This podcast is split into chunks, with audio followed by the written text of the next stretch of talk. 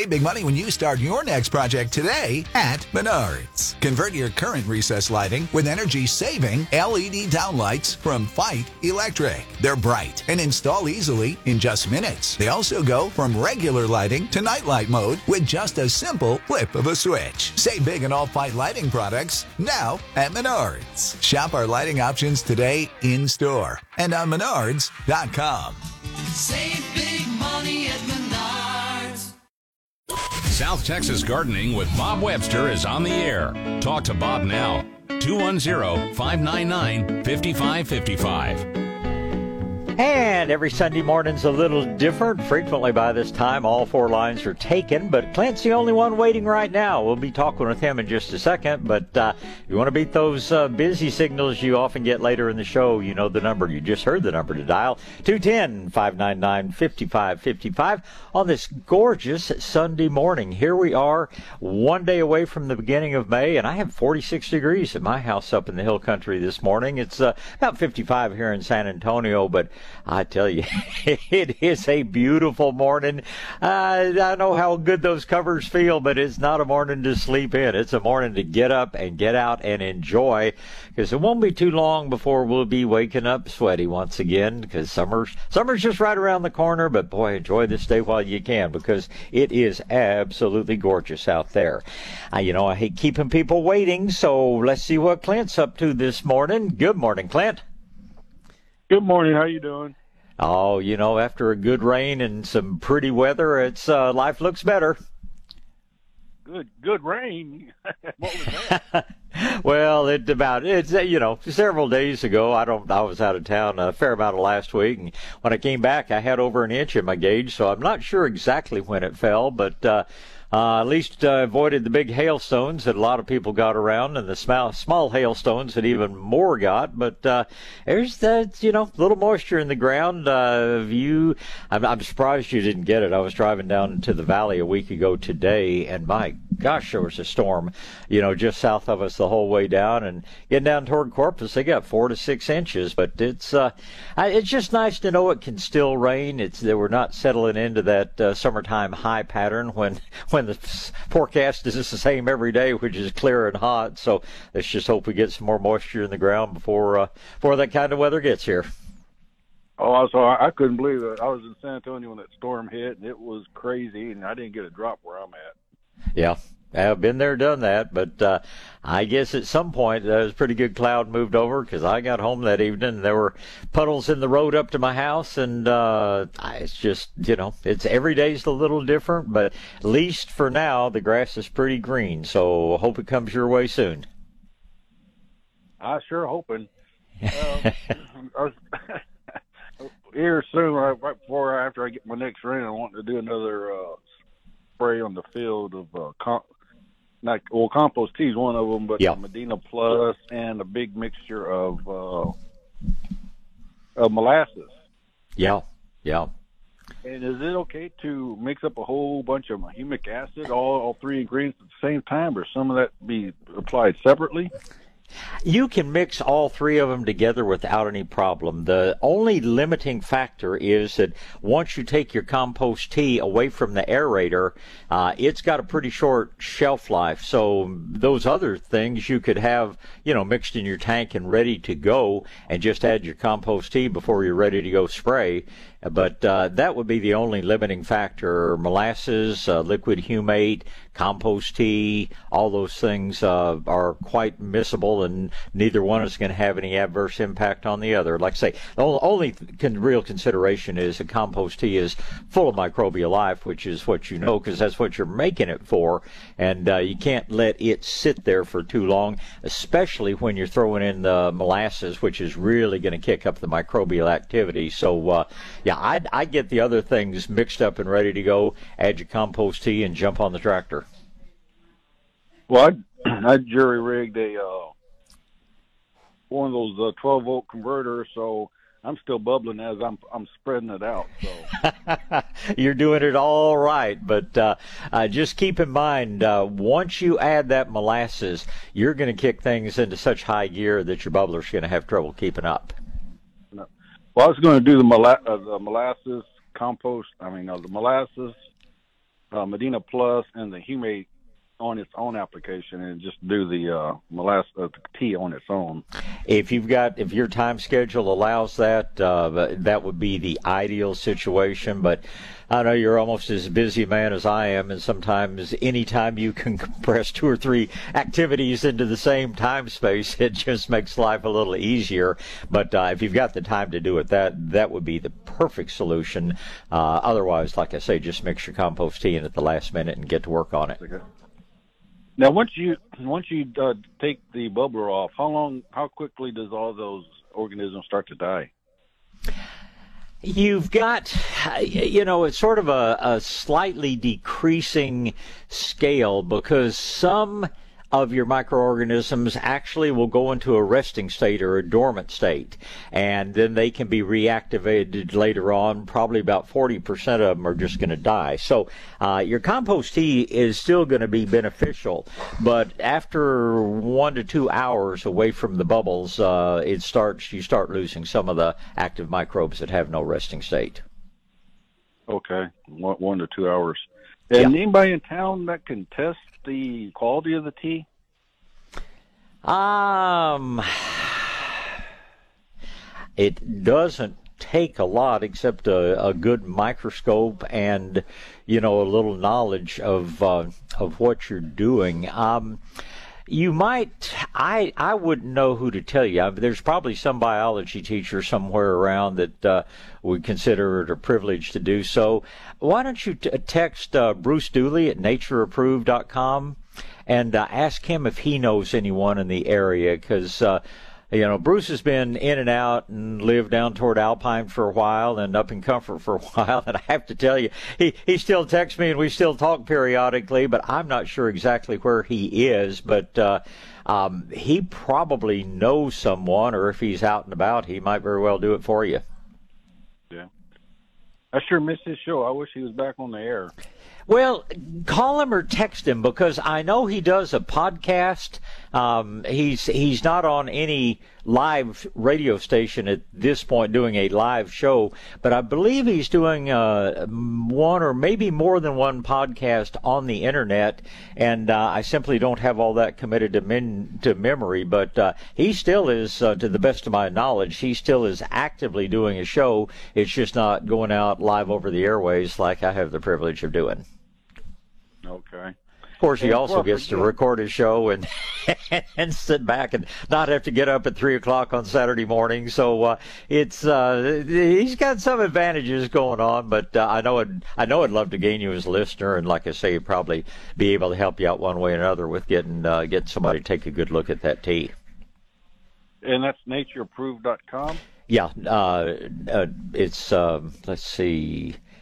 I I believe that's uh, or Bruce Dooley at natureapproved.com or Bruce at natureapproved.com. Go to natureapproved.com and uh, it'll uh, um, it'll get you there. If not, get back with me and uh, I'll I'll track him down. Okay. Now uh, on the uh, sticker burr control, how much you make per gallon an acre do you use to help uh control stickers? I don't know that any really scientific study have has been done on that.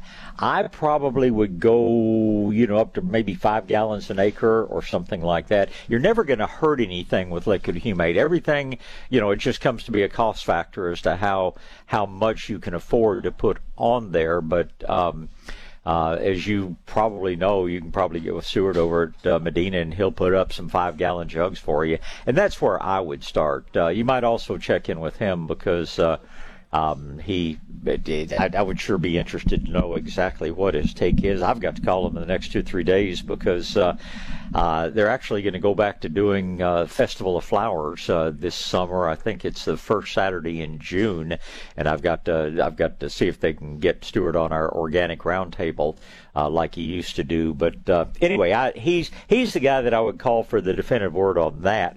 But short of that, I'm going to look at probably five gallons per acre as being a good starting point, considering where you are and what your soil type is. Okay. And when it comes to coastal, how hot does it have to be before it starts uh, spreading? Um, soil temperature, you would like that soil temperature approaching 80 degrees before it really starts jumping into high gear. So we still got a little while, thankfully, in a way. Oh my gosh, uh, you know that's that's everybody except the coastal farmers. You know, love these cool mornings, and uh, uh, Bermuda is getting started. Uh, I'm seeing some, you know, some growth on the tips of the runners, but it sure hadn't kicked into you know high gear. And of course, uh, what's the old saying? If it weren't for bad luck, I'd have no luck at all. Probably just about the time the rain totally cuts off is about the time the weather will get really hot enough for the Bermuda to start spreading. But let's uh, think positively, and hopefully we get some good moisture as that soil temperature runs up and get some real good growth on that, both for people that are trying to get their fields sprigged and started, and uh, guys that are hoping to get a cutting off of it before too late in the summer. Well, being I'm positive I got the divine luck with the rain. So, well, down on your part of the of the area, I guess divine luck is a pretty good way to put it. oh, definitely. All right. Well, I appreciate your time. Well, it's always a pleasure talking to you. I've got a friend up lives down the road from me, and he refers to these storms as doing what he calls the Bernie split, and that's where the big storm comes straight towards you, and then it splits and goes around you on either side. So you can have your divine luck, and I'll put up with the Bernie split. And we'll just keep our fingers crossed for the next good rain. Clint, you get out and have a wonderful Sunday. Take care. You do the same. Thank you so much. Um, let's see here. Yeah, we'll go ahead and take one more call before we do that first break. Looks like it's going to be Joey and Angie and Bill from the next three callers. So that would put Joey at the front of the list. Good morning, Joey. Good morning, Bob. How you doing? Off to a good start. Gorgeous morning out there. Oh, it's beautiful. Uh, say a few months ago, I heard a lady call you. She lived up in the Bulverde area, and you gave her a list of three different kinds of oak trees that would be that would do well up here. Sure. I'm trying to remember what they were. I want to say maybe like a bur oak and a Monterey oak. Bur, you're two out of three so far. Throw either chinkapin oak or Lacey's oak onto the end of that. Uh, that'll actually give you four. Uh, bur oak is probably the longest lived and slowest growing of those. All four of those oaks are in what we call the white oak group, and technically any oak can get oak wilt, but you'd never know it with this group of trees. The fastest of the four is going to be what they call alternatively Monterey oak, Mexican white oak, uh, Quercus polymorphus, its botanical name, but that's going to be the fastest growing of the trees. And uh, the the chinkapin and the Lacey's are sort of in between the bur on the slow end and the Montezuma, or I'm sorry, the Monterey on the high end. But all four of those are oak wilt resistant, very tolerant of uh, um, you know cold temperatures and everything else. The Lacey's oak likes a little bit better soil. It it grows. I've got huge trees uh, on my ranch, but they're all down kind of in a valley area where the soil's a little bit deeper. When you start up the side of the hill, when that soil starts thinning out, you don't see them like you do down where the soil's deeper. So that's one you might either accept or reject basing on how based on how much soil you have. Uh, but Bur, the Monterey, and the Chinkapin are all going to be pretty tolerant of most of the soils in the area. Awesome. Well, I got pretty good soil out here where I live, so lucky you. Very good. For. Yeah. Um, one more quick question. I have Pride of Barbados, and then I have Esperanza, and then Pride of Barbados and Esperanza around my septic tank. Yes, sir. And my Pride of Barbados are coming back just a little bit, maybe like two or three inches. I'd like mine. Nothing. Uh, what do you, you think they're dead, or they're only a year old?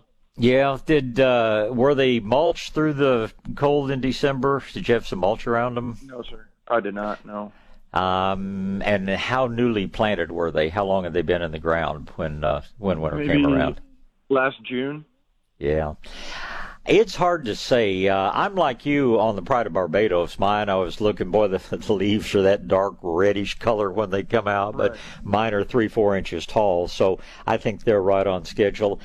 I'd I'd give your I give your Esperanza maybe until Mother's Day, a couple of weeks from now, and uh, after that, I think I probably plant a new one. It's it's one of those borderline ones. Twenty degrees is not a big problem to it at all. Ten degrees is a big problem to it, and uh, in the future, you know, pile.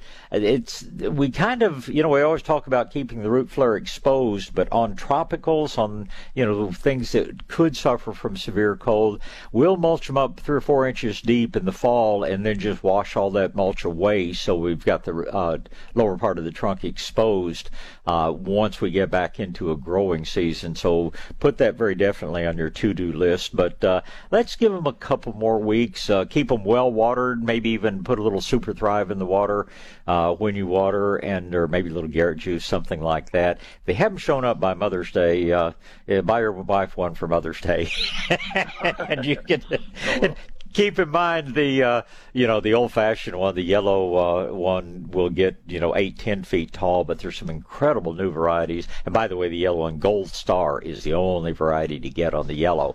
But uh, there's some new compact ones that only get to be about four or five feet tall, and boy, the colors range from an almost true red to kind of tangerine orange to gold with a russet throat. There's some just gorgeous Esperanzas out there if you got a good sunny place to grow them. Awesome. Well, thank you for your time. I appreciate it. Always a pleasure. Thank you for the call this morning. okay, bye. All right, uh, let's take a quick break here, and then it'll be Angie and Bill but I get to talk to you for a moment about Wild Birds Unlimited. Again, a wonderful topic to talk about because I just, I love our Wild Birds Unlimited store out there at the corner of Northwest Military and Huebner. Just, I think, the best store in the whole network of Wild Birds Unlimited stores because they're all independently owned and while they all carry top quality products, all the gifts merchandise and the actual merchandising of the product is up to the individual folks, and nobody does it better than Kyle and his staff. I was out there, I guess it's been about 10 days ago, picking up some thistle seed and doing some gift shopping, and I just love to visit with them because you, I don't think you'll ever stump them on a question about nature and especially about birds. They have the very best in feeders, many of them with a lifetime guarantee. They've got the good hummingbird feeders with the built-in ant stoppers. They've got some neat new stuff, some things that will prolong the life of the nectar if you don't have a big swarm of hummingbirds, so you don't have to change it quite as often And of course, they always have the appropriate seed mix for the season, plus all the suet cake. And uh, it's just, if you want to get into birding, do it with the help of Wild Birds Unlimited because they've got the knowledge and the products. But they're also a great gift store, and you're going to always find new and interesting decorative things for the yard. Just lots of fun ideas, lots of different bird baths and fountains out there. It's just always fun to visit. Easy to find. They're on the side that faces Northwest Military. It's kind of well back from the road, but right there in the shopping center. Uh, that would be the southwest corner of Northwest Military in Huebner. Give them a call if you have any questions. 479 Bird. That's 210 479 Bird for Wild Birds Unlimited. South Texas Gardening with Bob Webster. News Talk 550 KTSA and FM 1071. All right, my next two callers are going to be Angie and Bill. Still have a couple of lines open. Grab one if you like, 210 599 5555. And I say, Good morning, Angie. Good morning, Bob. Good morning. I was wondering how to harvest my ginger and when, like, when to do it, how I know. Well, it's ginger, of course, is an underground rhizome. Uh, there are many different kinds of ginger, and of course, only one of them is a true edible ginger. And uh, what it is, it's, it's just like a big thickened root, and of course, it puts up the shoots off of that the leaves grow on and, and periodically you can just dig up and harvest a piece of the root. Most people use, uh, they make a special grater. In fact, I've been in restaurants where they actually bring the, the, the ginger root out and grate it right in front of your sushi or whatever you're enjoying it with. So, um, I, you can do it almost any time. I'm, I'm not a real specialist on ginger, but I don't think it really matters, you know, whether the ginger's in active growth or when it's in more of its resting state, considering that, uh, in most cases, uh, unless you have a great big pot or patch of it, uh, you're probably going to dig it up, harvest some pieces of the rhizome to enjoy, and replant the rest. And that, of course, is best done while the weather's warm, the soil is warm, and the plants will grow new roots and recover fairly quickly. But um, just when you feel like the your ginger has filled out its growing area well, you have plenty of good growth, which means you're going to have plenty of the back rhizomes to harvest and enjoy, uh, do just that. Harvest it and enjoy it in whatever form you like. It's, uh, in my opinion, an absolutely wonderful condiment, especially when it's pickled. Yeah, and I have a tip. If when you do have it, you keep it in the freezer and Uh-huh. then you just grate, and then you just grate it, and it's really easy to use that way. Oh yeah, and I'm I'm a I'm a big fan of good sushi and things like that. So uh, I I do enjoy my pickled ginger with it. So and it is easy to grow. It of course can't be grown outside permanently because this type of ginger is not cold hardy. You're going to have to grow it in a pot where it can spend the winter inside. But uh, it's certainly easily grown and you know a pretty plant in its own right as well as being very useful in the kitchen. Yeah, I have mine like in a, I don't know, about a two by four box, and I keep Uh-huh. it. I put it in the greenhouse during the winter, and I bring it out. And I just was wondering, I just can just dig up some little roots whenever. Then it sounds right. Yeah. Well, okay, it's it, it of course is not really the roots. Uh, um, you know, do you know what German iris or old the, the old-fashioned flag iris look like? That have that rhizome that's kind of on the surface of the ground, and then the leaves and flowers yes. come up. Imagine that with three or four inches of soil on top of it. That's what your ginger, the so-called ginger root, isn't a root at all. It's it's a rhizome from which the other parts of the plant grow. Right. So uh, that I guess that's probably a pretty good way to think of what you would be seeing if you could, you know, had the ability to Superman's ability to stare through the soil and see what's underneath it. That's the kind of thing you would be looking at, and it's just portions of that rhizome that you're going to harvest to enjoy. Great. I had a I had a um comment on I know a lot of people were asking about like warmer weather lettuce and then Right, it's kind right. of rough. Well, I live down here in Atascosa County uh, outside of Lytle and I've had Uh-huh. good luck with the summer crisp lettuce. Have you ever tried that? I haven't tried summer crisp. Um, that's I, you know some of the lettuces they they grow okay. They just tend to bolt quickly, so you don't get as much from them. And many of them get bitter, especially if you don't give them quite enough moisture. But I'll I'll put summer crisp on the list to try. That sounds good. Yeah, that one I can actually eat it all through, and I keep it kind of in a dappley shaded under my. I have a little bit of mesquite over one of my beds, and it Uh huh. kind of dapple shades it, and it grows really well, and it's not bitter. So I, I just maybe some people would like to give that one a try. It. I, Well, it thank you. Like a, ma- a magenta, and then like it just it has a couple varieties for three or, and it's, I've had really good luck with that one. Oh, in well. the warmer months. Thank you for sharing. I'm sure lots of us appreciate that. Summer crisp, and uh, uh, we might say that's on Angie's list. Would that be correct? very, very witty. Uh, that's I, that's fun. All right, Very good. Thank you so much. You're sure welcome. You get out and have a good uh-huh. Sunday, Angie. Thank you. Bye. Thank you. Bye. All right, let me. It's eight thirty, so let me get a quick break in here, Bill, and then you will be up next.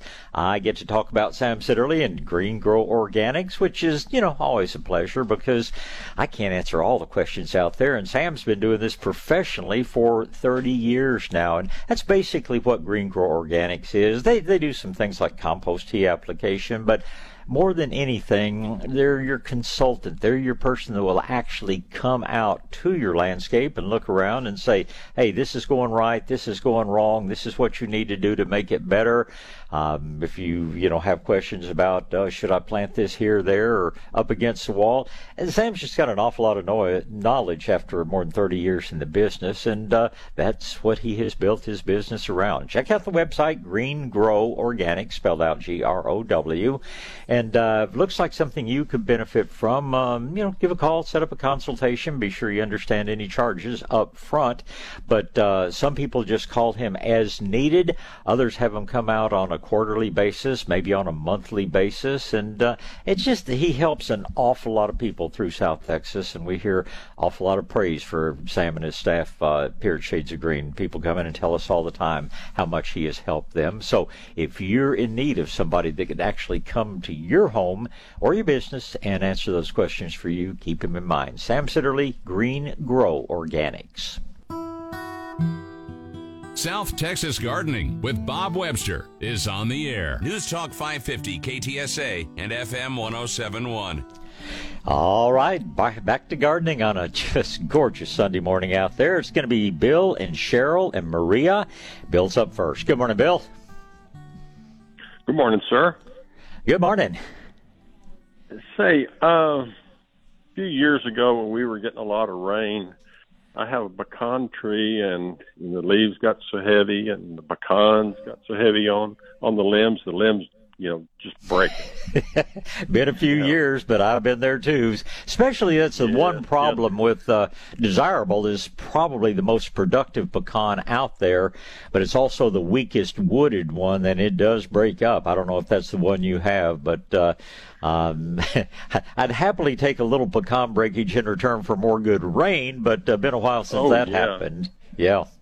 Yeah. Well, uh, since then, uh, I'm, I'm I get a lot of sprouts on the trunk. Uh huh. I guess there's so, I guess there's so much, uh, you know, the, you know the the sap uh, going up, and the tree that the limbs can't handle it now, and so it, they're just sprouting out on the trunk.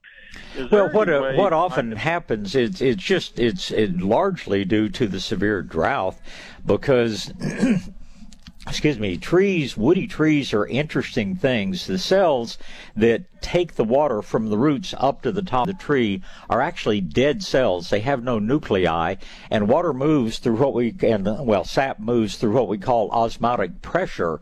And when there's not as much water in the ground uh, the the tree simply this this physical thing doesn't move the sap as well up to the top of the tree. So yeah you're you're exactly right in your observation but that's the physiological reason that it occurs. So you know obviously what we need to do is get more water to the trees one way or another and if mother nature's not going to do it for us I'd, I'd try to find a way to give that tree the deepest possible watering, and um, because you really don't want the sprouts up and down the trunk, you obviously want the growth up on top of the tree, and you know above and beyond that, of course, be sure the root flare is exposed, which I'm I'm sure you've done. But uh, yeah, it's just drought more than anything else that's causing that. But if we don't get some relief from it, you'll actually have portions of the top of the tree can die out. So uh, answers water, and uh, how how we get it, that's the question. Okay, so there's not something I can put on it and stop it, or just I just have to cut them off. Huh? Well, uh, you know, you just just find a way if there's any way possible, even if it means hauling water. Uh, Get that most of the, the the tree takes up most of its water uh, within ten feet of the trunk, so it's not like you know. And I've got pecan trees that probably have roots all the way to the next county, but you don't have to worry about trying to get all the way out to the drip line. If you can focus on that area uh, with a, di- a circle with about a 10 foot diameter, uh, just get as much water as deeply on there as you can, and uh, you'll start having fewer sprouts down low and get the get the growth back in the top of the tree, which is where we want it. Okay, good deal. I can do that. Um, another question I have for you is on plumerias. Mm-hmm. I have some. I have some that, uh, that has gotten so tall. Uh, I, I just something's got to be done with them. So I was going to, uh, you know, cut them off and and plant them again. And uh, but uh, I was told this just doesn't sound right to me. I was told by someone, uh, a nurseryman, um, to cut the, you know, cut the the limb or the stalk, let it callus over for two or three days, mhm water it in, you know, plant it, and water it in real good, and then don't do anything with it for six months. Now, that Oh, just no. don't sound right. I all it takes to be a to be a landscaper or nurseryman is a plastic sign and a pickup truck. So, uh, unfortunately, that's not been my experience, and that's not what I would recommend. About the only precaution I would give you, and plumeria, you know, roots with uh, relative ease, but you don't want to do this cutting while it's in active growth because that new growth that's coming out, that soft tissue, it doesn't as well. It's more prone to rotting before it gets, you know, roots going. So if you and, and there's nothing wrong with starting, you know, a bunch of, of plants from what you have. Uh, the disadvantage to doing it, you can either do it right now before the new growth really starts, or you can do it later in the summer after the growth is sort of hardened off. Uh, the problem with doing it right now is you're sacrificing flowers, and if your plant's big enough that taking off some of the top of it's not really going to impact the blooms you have to enjoy, then you know do it this afternoon. Uh, but uh, if if you're wanting maximum flowers and maximum fragrance, then you're probably better to you know wait a while before you do it. But right now is an ideal time to do it. If you want to do one other thing that will really speed up the rooting, uh, invest in what they call a propagating mat. It's kind of like the things they use up north, the electric doormats that have heating cables in them to keep snow and ice from staying on them. Um, the ones that are used uh, for propagating, they have like a, a limiting switch, so to speak, so they don't get too hot. You probably spend uh, to get a, a small one, you probably spend thirty bucks, and it's a wonderful investment. And whether it's you know getting you know caladium bulbs started earlier, getting lots of different things rooted, or getting your plumeria to uh, to really get those roots started. Having that warm soil, having the warm base, uh, it's kind of it, it takes the place of putting it in a warm greenhouse, and it costs a whole lot less to keep a propagating mat warm than it does to keep a big greenhouse warm. Now, when we get into you know brighter, sunnier days, that's not going to be an issue. But right now, like I probably heard me say, it was 46 degrees in my house in Boerne this morning, and uh, Plumeria doesn't really like that. Plumeria likes 86 degrees much better.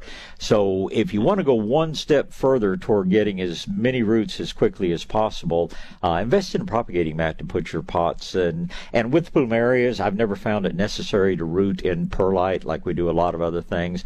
Once those cuttings have calloused for two three days, you can just stick them down in uh, you know good well draining soil, and uh, you'll be good to go. Okay. Uh, say I have a, a limb that's um, say three feet long. Can I cut it in multiple pieces? and just take a magic marker or something and put an arrow on it so you know which way is up. So yeah, that was that was my next question. I, I need to be I need to be aware of, of how up which end is up. Yeah, that so to speak, that's exactly right. But no, the the uh, the outer end, the distal end, as we would call it, is going to root and sprout most quickly. But uh, it's it's interesting. The pieces further back. Um, I would go ahead and you know put them in in horiz- or in vertically, and they will sprout and grow. Some people will actually put them horizontally, and in this case, they're going to use perlite or you know a separate rooting medium, but they'll lay them on their side, and sometimes they'll sprout three or four places from the dormant nodes along the stem. Not done as much with plumeria as it is with things like Dieffenbachias and Chinese evergreens, but uh, if you've got a lot of uh, of limbs to root, just for fun, you know, do most of them just like in a vertical fashion. But maybe take one or two of them, take a flat tray of perlite and lay them sideways, sort of halfway buried, and keep it moist. And uh, uh, you might just get a plant with multiple shoots coming up all at the same time. Well, I'll sure try that because we got a lot of them. So Oh, they're just Well, one of Bob, that- nature's most beautiful plants, and uh, you know, kind of you can look out there and kind of pretend you're in Honolulu or somewhere like that if yours are that big. Yes, sir. Well, thank you so much. and I appreciate your help. It's always a pleasure, Bill. Appreciate the call this morning. Thank you. Uh, let's go ahead and talk to Cheryl. Good morning, Cheryl. So, um, my hi Bob. So my Good morning. bought a house. he bought a house up in Kyle, a new build, and the builder planted what we think are a couple of Monterey oaks. Okay. Um, they're, that's the same as Mexican white oak. Is that right? Exactly. If you want to be botanical, you call it Quercus polymorpha, which means leaves can take on many shapes, which you will and he will discover as it grows. But yes, that's uh, that's a good choice. Um, and, and Kyle's not too far north. You're not going to find a lot of them north of Dallas because they are a little more co- cold sensitive. But he should do fine with them in Kyle. Okay, good. Well, I have a couple of concerns because he does have a small yard and they planted the trees. We measured from trunk to trunk exactly 11 feet 2 inches apart. And I have a Monterey oak and I know how big it gets. So Yeah. um, they're small trees now. The diameter's maybe an inch, an inch and a half on the trunk. Mhm. So we're trying to figure out does one of those trees need to be moved? Because what's going to happen with those trees that, that close together? Well, you know, when you look around uh, what nature does, I mean, there are places at 10 feet in there, circle 10 feet in diameter. I've got live oaks with, you know, six or eight or 10 trunks coming up in, in a small area, and it's not going to harm the trees in any way to be that close. The trees are going to be more one sided. They're not going to be uniform, beautiful, symmetrical trees that you're going to see in Howard Garrett's slideshow of beautiful trees. But it certainly doesn't harm the trees, and if he is looking to have just a, a really shady area, leave them alone. Let them do that. My tendency would probably be uh, to leave them where they are. If his yard needs another tree, then go with a different species. Go with a bur oak or you know a cedar elm or something else. Just because I like to see a little diversity. The only disadvantage is just going to be the trees are not going to be symmetrical. But as far as their health and their growth, uh, they'll be fine that close together. Okay, good, good. So we did check to make sure that they that the root flare was exposed, and it seems like they're they're not buried too deeply. But gold star for you for doing that. well, I listen to you, Bob. well, I appreciate that, but no, be be absolutely certain. And uh, the root flare doesn't mean those little fibrous roots. It means where that trunk actually broadens out, and you can see the major roots of the tree starting to go outward. So, yeah, if you've checked that, then uh, at this point it's just fertilize water and you know and try to be patient while they get some some more size on them. And keep in mind that with young trees, even though it's not the most attractive thing, uh, it's fine to let little limbs grow all the way up and down the trunk. The technical term for that is trashy trunk. But everywhere you've got little limbs and leaves, you've got you've got a little sugar factory feeding nutrients back into the trunk of the tree from the photosynthesis that goes on in the leaves, uh, and it will make the trunks grow more quickly in diameter. What I do when I'm planting new trees in my property is I just I don't cut the the little side shoots all the way off, but I'll go through every winter and I'll cut them back to maybe six or eight inches long. That way I'm not going to let them make major limbs, and then I'll let that trunk get up to be six inches in diameter or so then I'll go ahead and cut those little side limbs flush back to the trunk. But uh, if he wants the biggest, strongest trees the most quickly, tell him to go ahead and let the little side shoots that come out on the trunks, just leave them alone, go through every winter and cut them back so they don't try to make major limbs. But that will cause you to have a bigger, stronger tree more quickly. Well, I have told him that, but unfortunately, you can tell where they've the whoever it was that planted the trees Mhm. already cut the branches Well, back a little and bit, you, but- you well, can't put them back on, but if more of them come out, tell them it's probably a good idea to leave them. right. So, Mike, I do notice that there's like those little spindly roots that seem to be kind of circling around the, the Mm-hmm. tree. Does that mean that they didn't plant it right? Well, it means that they didn't, uh, you know, little spindly roots I don't worry about. Uh, bigger roots, uh, what they should have done is when they took it out of the container it was growing in, probably a pot rather than a box at that size, uh, they should have taken their shears and just gone down one side of the root ball and, uh, you know, cut everything so there wouldn't be anything making like a, a noose around the trunk someday. Little bitty roots I don't worry about, but, uh, um, if you feel like that might be an issue, you could take your, your long bladed shovel and just kind of dig a little hole out away from the trunk. You'll see where the original root ball was. And if you see, you know, a lot of roots that seem to be circling, just take your pruning shears and just go down top to bottom of the root ball and just snip them. And not a big deal. Fill the hole back in and you're good to go. Okay. All right. Now, they do have those two guide wires that are holding them up, and I know you said that those aren't good for the tree, but No. I can move the tree side to side just very easily, and I know it's storm season, so Mm-hmm. are you, do you still recommend removing those? That's totally up to you. Uh, the, the, as you, you're a good listener. The trunk does need to move back and forth to give it that tensile strength. But uh, in a real, you know, windy area, I would have some sort of support for it that way. The the best way overall to do it, and you know, I wish this was TV so I could show you, but would be imagine taking two pieces of pipe or very heavy duty reinforcing bar and just putting one on each side of the trunk flat on the ground and then anchoring the each end of that pipe or that piece of rebar, and this is going to, you know, just be pushing the the root ball down in the ground, holding it stable, so you know it can't rock back and forth in the soil, and that's that's the really professional way to plant a tree, but. Uh, very few tree diggers actually do that, and uh, guying it up as long as the guy ropes are loose and as long as they're not cutting or damaging the trunk where they're wrapped around the trunk, then uh, wouldn't hurt to leave them on there for a year or so to let the roots really get established. Okay, and how often does he water and for how long? Uh, water enough to soak the root ball thoroughly. He's got a little better soil than we do here, so I just lay the hose at the base of the tree. And there's no such thing as too much water, but there is too often. So when he waters it, he should really flood it, and then he should simply feel the soil right at the base of the tree, about an inch down in the ground. When that's dry, it's time to water again. How often that is will depend on how windy it is, how sunny it is, how hot it is. So there's no way I can tell you once a week or once every three days or whatever. Just needs to remember to water thoroughly when he waters, feel the soil when it's dry an inch or so deep, and then water thoroughly again. Okay. All right. And then on a personal note, yesterday I was looking for nematodes. The place I went didn't have the, the sponges, so I bought the dry ones. Did I just Uh-huh. waste my time and money? No, down? no, the live ones are better, but you know it's the difference in buying prime rib and uh, hamburger. Nothing wrong with them. You're just not getting the species diversity, and uh, you're getting only the ones that have that sort of dormant state. But it's better than no nematodes at all.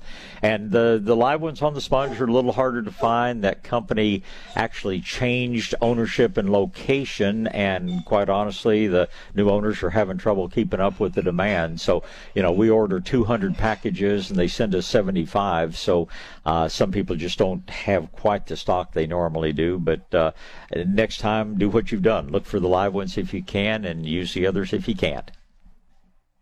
Okay, well, I like hamburger too, so I guess we'll see. All right.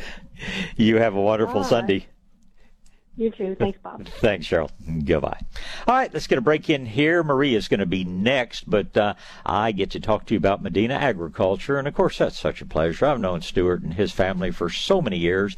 Medina has helped so many people worldwide. I love the fact that uh, that they're really a humble family. Frank uh, Stuart's not going to tell you about all the lives and all he saved around the world through remediation of chemical spills, through taking uh, toxic waste, and in one case over in old Russia, turning it into a actually a fertilizer material. He's worked worldwide to improve the lives of people, and of course he does a lot of work right here at home to improve the gardens and the ranches and all the soils of people. Always working with nature rather than against nature. That's the way. That's the reason I just love the Medina products. And uh, do want to mention his newest uh, newest product, and that is the Growin' Green eight six. I'm sorry, nine six one. It's a higher nitrogen fertilizer with a different source. Uh, it's going to green th- things up a little faster than the regular Growin' Green. Doesn't have quite the micronutrients in, so I think it's good still to alternate. But the best thing that most people find is it doesn't have any odor whatsoever to it. No manures in it at all, so it is a little more pleasing to the nose. And because it is hydrogen nitrogen, uh, uh, it goes a lot further. You can crank your, your spreader down to a much lower spreading. Actually, costs about the same for the amount of ground you cover, even though the initial bag is a little more expensive, uh, it'll go a whole lot further on your landscape, whether it's grass or trees or shrubs, whatever you're using it on.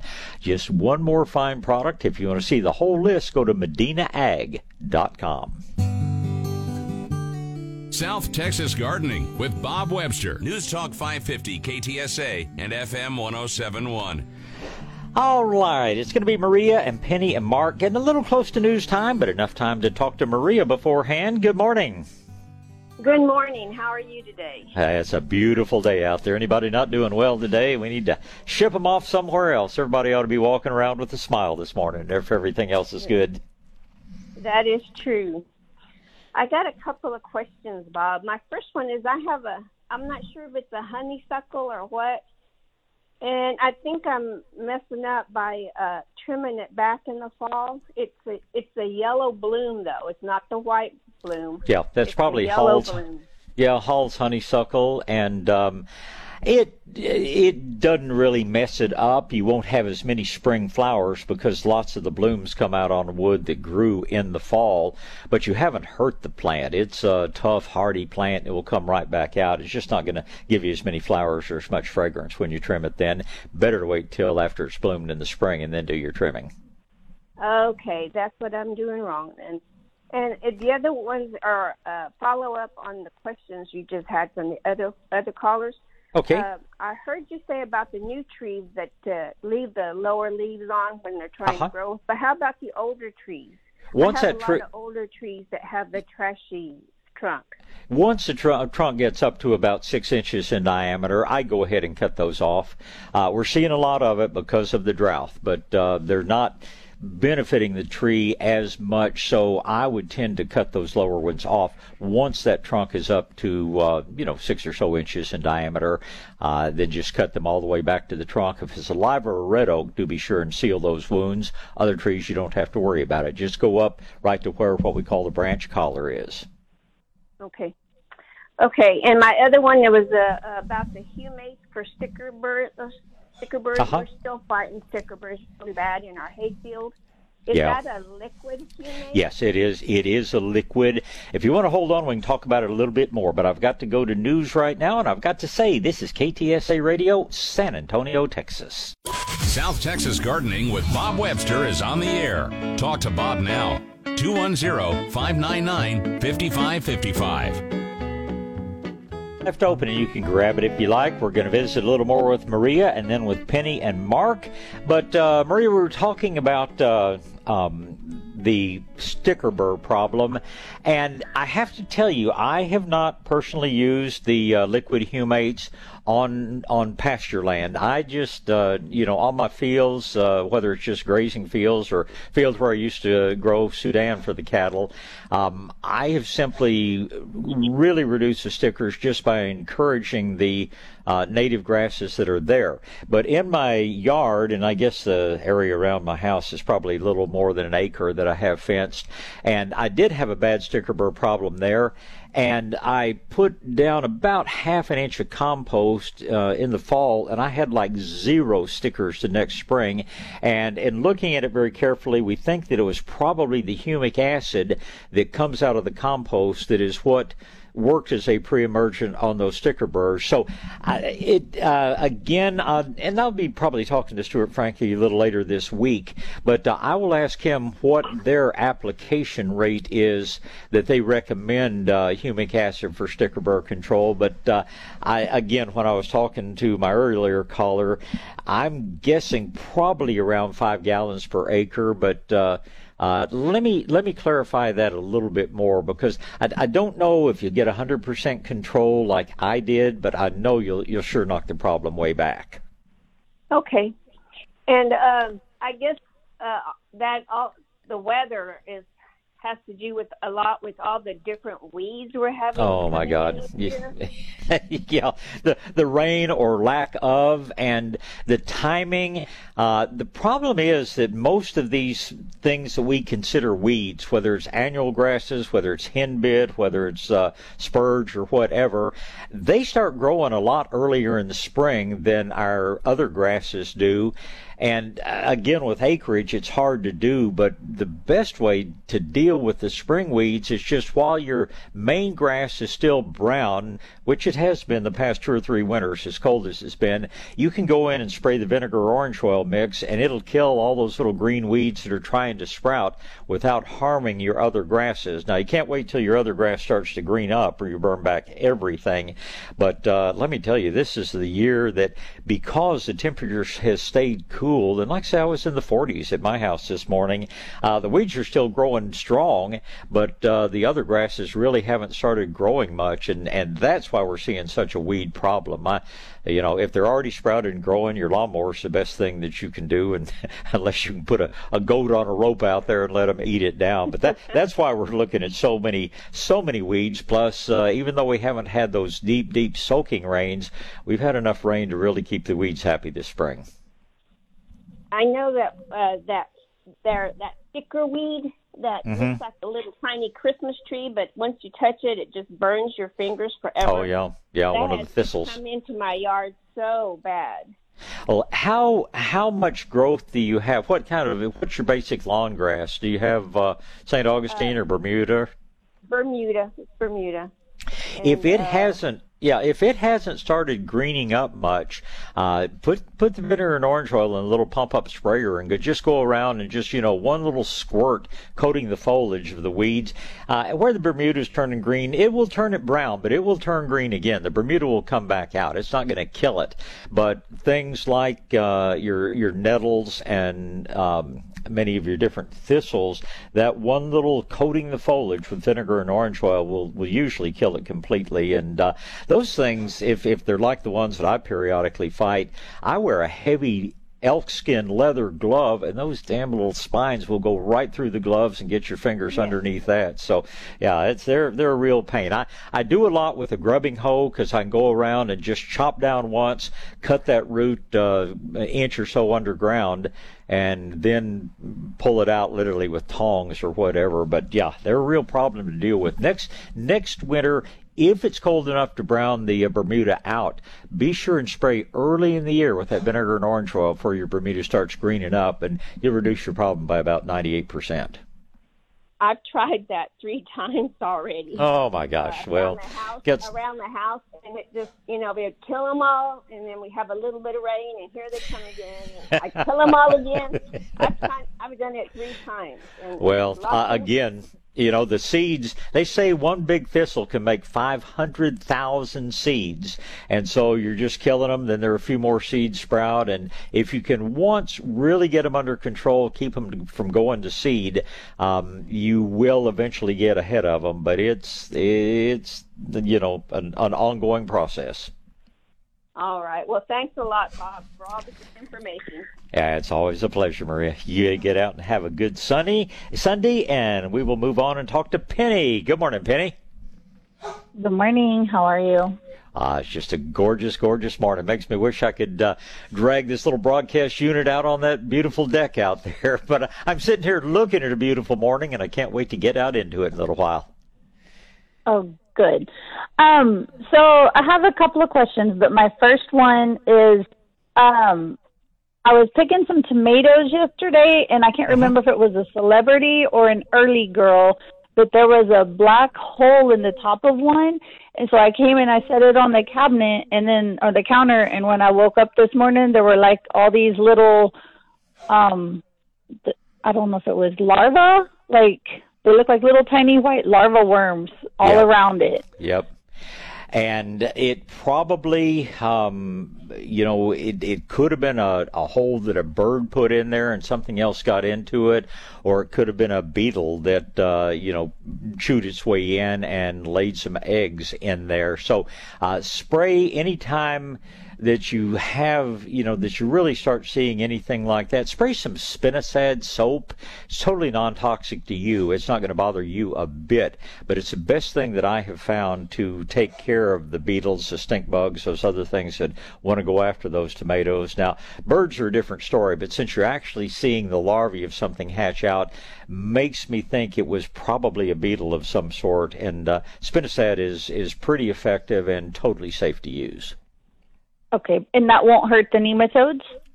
No, no, and nematodes are down in the ground. They're they're not going to be bothered Oh, by it. Even if they could swim in it, and it wouldn't bother them. Okay. And um and then I also needed to know I had spread the nematodes. Can I still put DE down to keep Mm-hmm. Oh, yeah. the scorpions away? Yeah, yeah. The the nematodes are tiny. They are among the world's toughest creature. Their outer covering is something we call a cuticle. Uh, there are over 500,000 different kinds of nematodes, and uh, you know some of them. Well, you don't want to know where some of them live, but some of them live in high acid conditions. Some of them live in very very harsh conditions, but you're not other than alcohol or something like that you're not going to hurt them with uh, anything you're likely to be using in the garden and they just laugh at diatomaceous earth they're not going to be bothered by it whatsoever Okay. And so after I spread them like all around my house, when they're done here, will they spread further in the yard?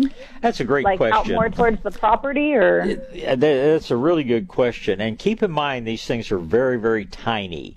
And they don't mm-hmm. move very quickly, and they don't crawl. They swim, so to speak. So if your soil is moist, they will gradually move outwards, but it's not going to be a fast thing.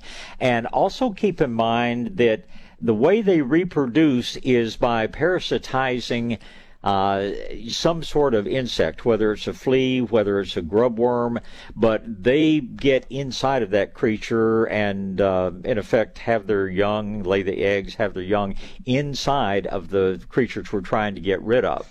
Once you have effectively gotten rid of all the grub worms and the fleas and the beetles and all the things that they would be able to reproduce in, then their numbers are going to start dropping off. So, uh, uh, it's like fleas. Every time I've used them, it's been like two years before I had to use them again.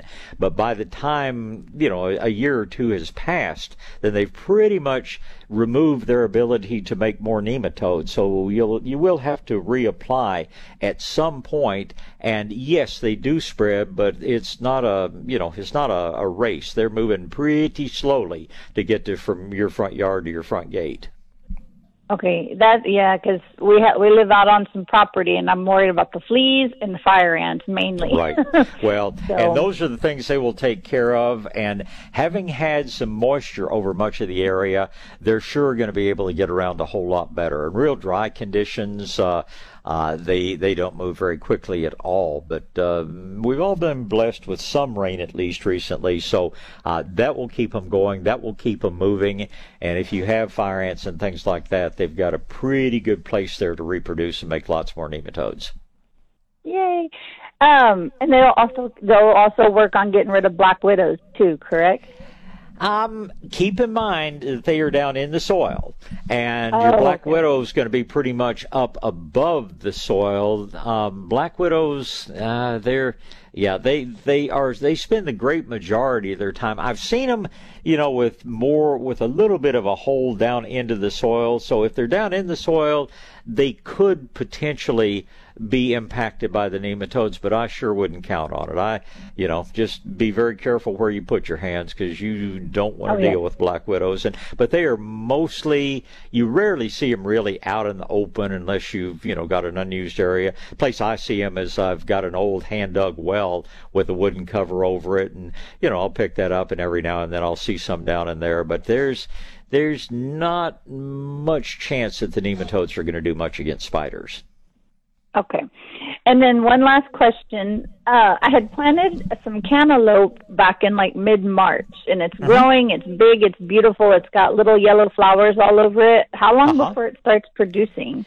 Well, the first flowers that come out are going to be male flowers, and if you look, they'll have what we call pollinia, be sort of yellow area in the center of the flower.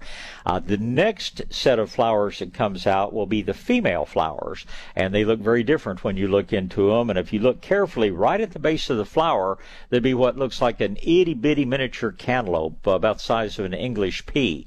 Once you have the female flowers and you still have the male flowers there to provide the pollen, then as those flowers get pollinated, your cantaloupe starts to grow.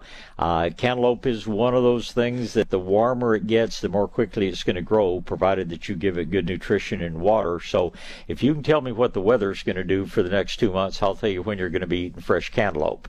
Uh, but they're growing a little slowly now, just with the cool mornings. But uh, uh, if the vines are healthy, the flowers are starting, you're on the right track. They'll be happening pretty oh, soon. yeah, they look beautiful. They look Good. beautiful. I'm just excited. And then on crooked neck squash, how big do those get? I have some that they when I touched them, they just popped off, but they were like five or six inches, and that was it. So is that about normal? Well, uh, that is a good size to eat. Crookneck squash, if you didn't harvest them, you know, they'll get tough and to the point that you can't eat them. But ultimately, they'll get 12 inches long and they'll get a skin on them that's as hard as leather while the uh, seeds uh, mature underneath. I probably pick my crooknecks when they're about six or seven inches long. At that stage, they're really tender and really tasty, but um, you can pick them at almost any size. Some people pick them much smaller and pickle them. Other people will let them get up, but just keep in mind the bigger they get, the tougher they get. Perfect. I appreciate you, and we enjoy listening to you every Sunday And I- Saturday.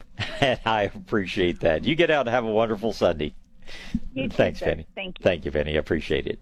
All right. Looks like I get to talk to you for a moment about Rhonda's Nature's Way.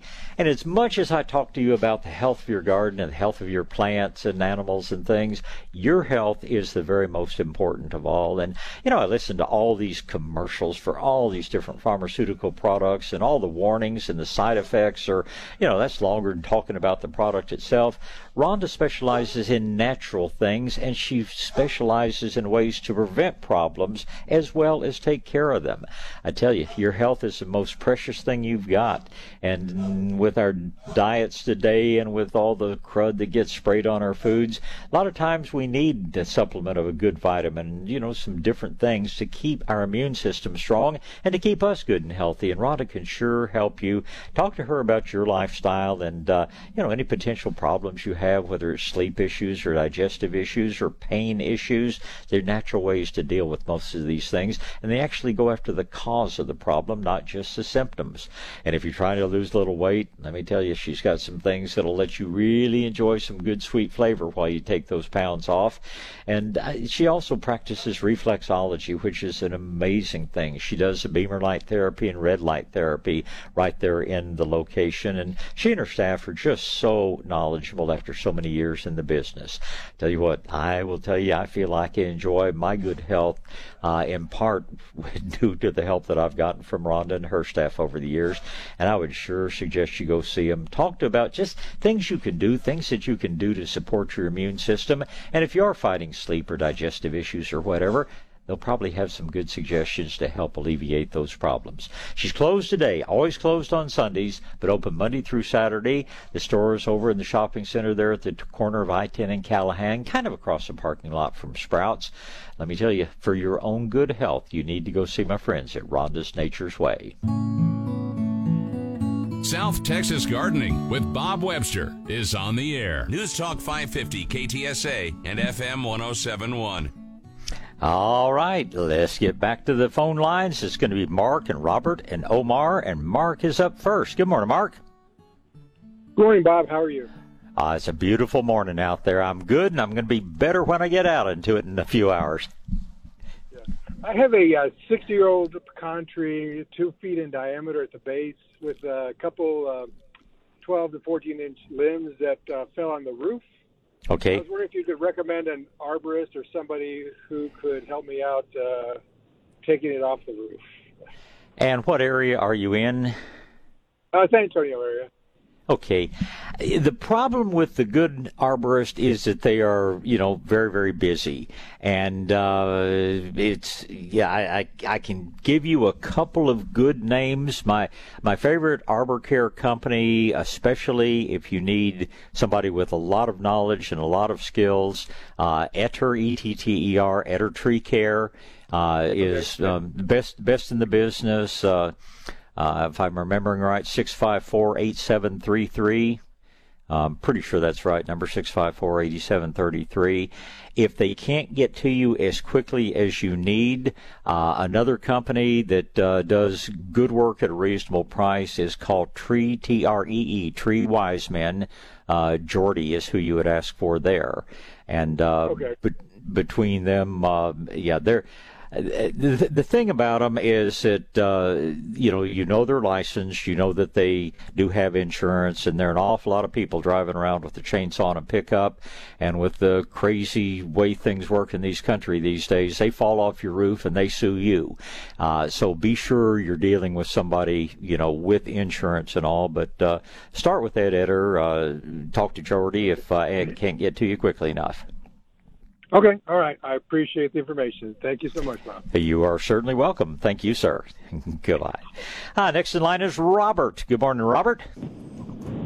Good morning, Bob. How are you today? Oh, who, who could be other than anything great today? You know, unless there's some serious problem out there, people ought to be all smiles this Sunday morning. That's for sure. Well, it's a beautiful day. We're heading back from a week at Port A, so Well, I got my few days down in Port Isabel, so uh, uh, the coast is just, uh, as Jimmy Buffett would say, it, it just takes takes the stress out of life for a little while. It's just coming back to reality. It's a little harder. yes, sir, I agree. You'd probably appreciate it. We had good timing. We happened to be at Fisherman's Wharf, and they brought in a 747 pound black tuna, or bluefin tuna, Wow, biggest fish I've ever seen. there's a lot of sushi on that creature. Yes, sir.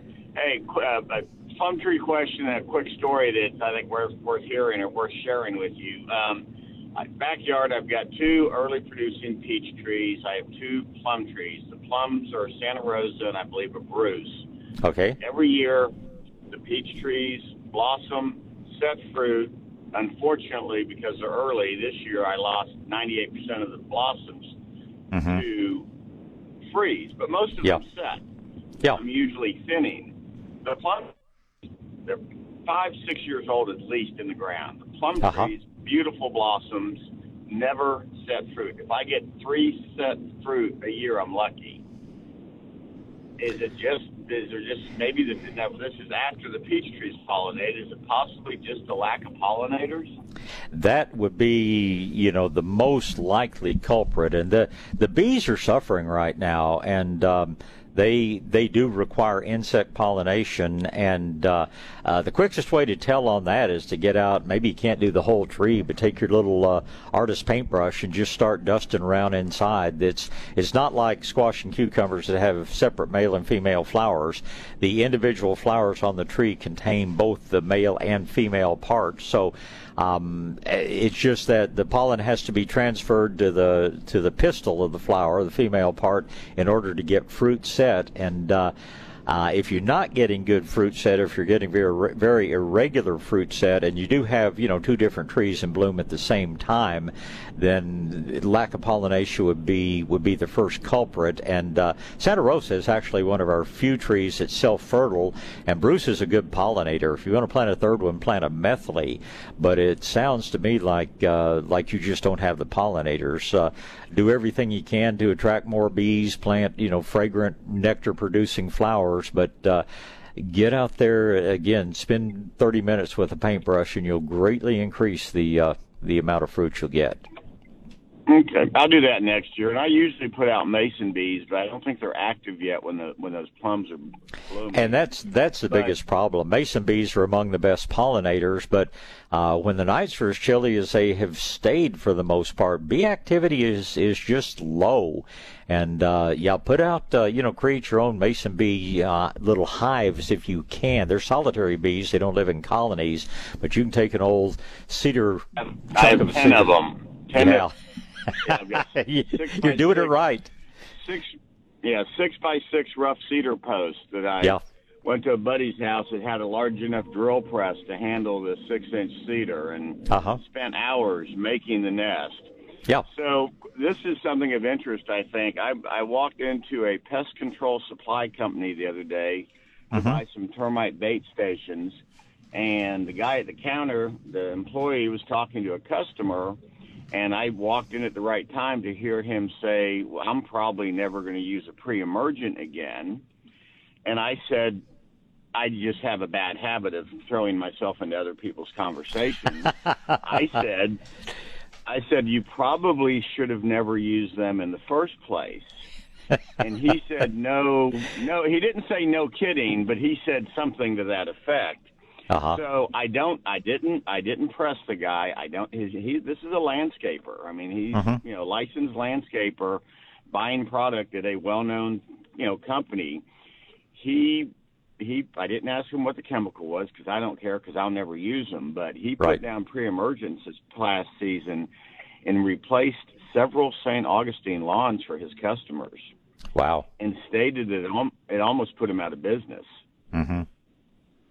Just the cost in it. So just another reason not to use these products. Well, I'm with you 100%, and uh, I, you know, sometimes it takes a real kick in the chops to to get somebody's attention, and I, you know, sounds like he learned the hard way and the expensive way, but the good news is you just don't have to, and uh, if you understand what you're doing, there are natural products that will solve virtually any issue you've got in your landscape. And uh, quite obviously, people garden quite well for hundreds of years before, you know, quote modern. That that's just the biggest oxymoron in the world to me. Modern agriculture is uh, it's anyway. We, we we won't go down that road, but uh, at least at least maybe he is realizing the problem. It's just some people just keep doing the same thing over and over, and that's what Einstein, I think, defined insanity is doing the same thing over and over and expecting different results. But uh, I, I, appreciate yeah. you bringing it up, and. Um,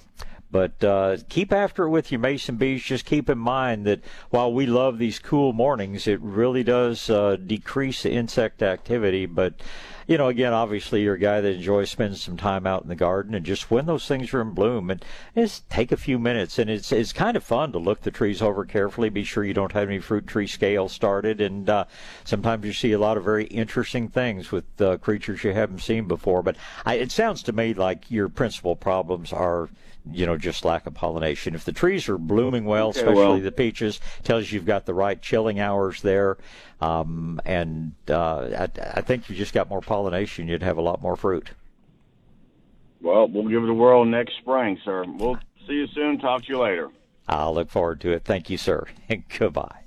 All right, guess we better pause here for just a moment and kind of shift gears. Talk about, you know, I love talking about Rhonda and uh, and how what all she does for your personal health, but it's also very important to have good oral health. In fact, uh, I think they say good oral health will add 10 years to your life, and good oral health means finding a good dentist. And I'm sure there are lots of them out there, but dentistry's gone a bad direction, just like medical practice has, with becoming much more corporate and with uh, dentists who may be good, but they're rushing rushing to get to the next patient. They're under pressure to see as many patients as possible. I'll tell you what, Dr. Mark Williamson is a guy who doesn't practice that kind of dentistry.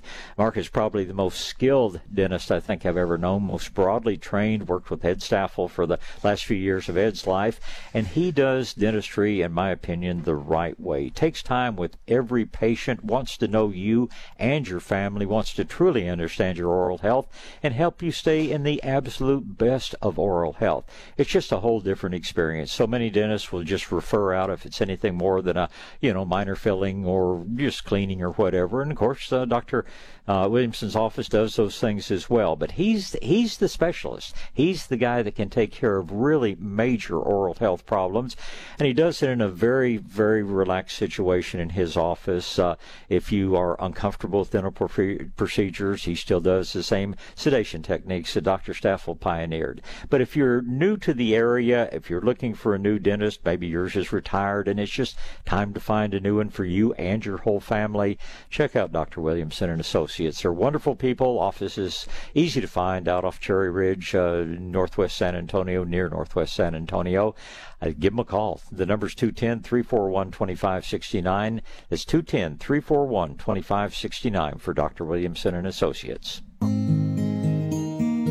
South Texas Gardening with Bob Webster. News Talk 550 KTSA and FM 1071. All right, back to gardening. Uh, Jimmy, I guess Robert dropped off, so Omar's, Omar's next in line. Is that correct? Yep, we got Omar and, and Don. Omar and Don in that order. Omar's first. Good morning, Omar. Morning, sir.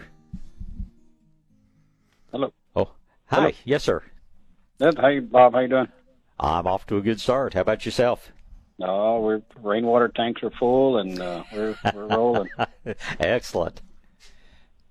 I just oh, I got a bunch. I'll be quick. Uh, onions are, are you know they're pretty much falling over right now. Go ahead and yank them.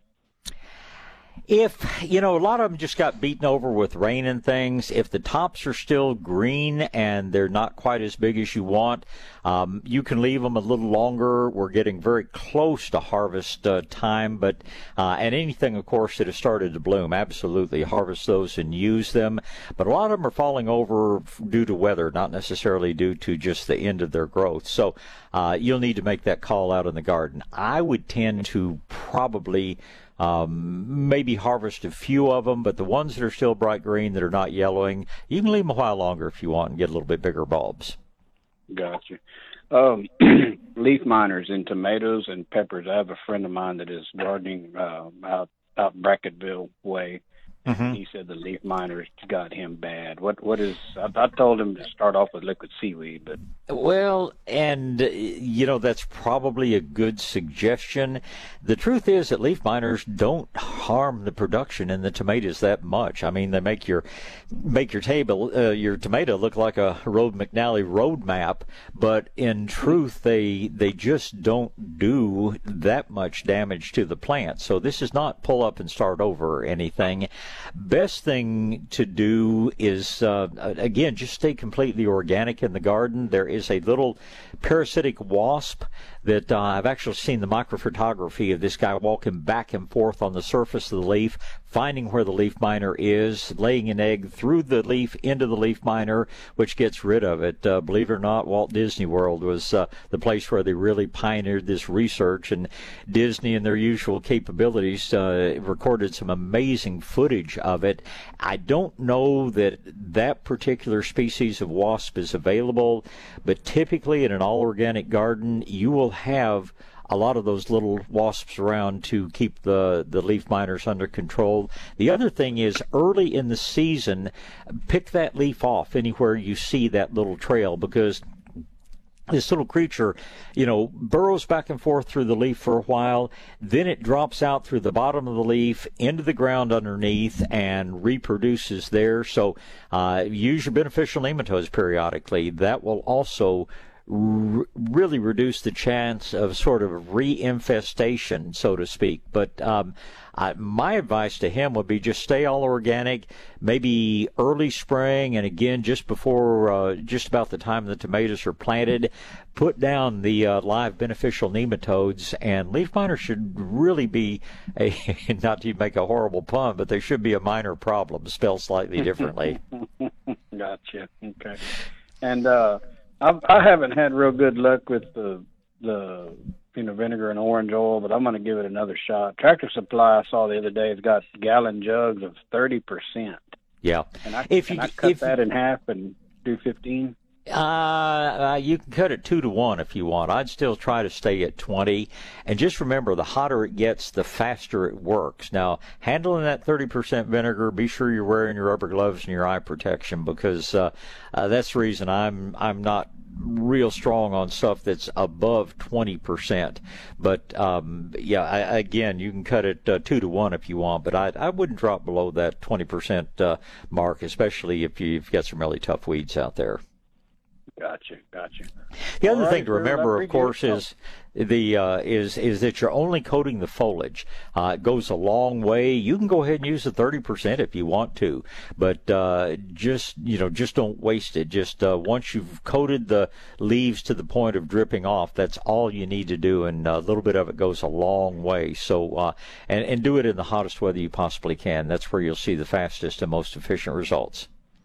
Gotcha. Okay. Well, I certainly appreciate it.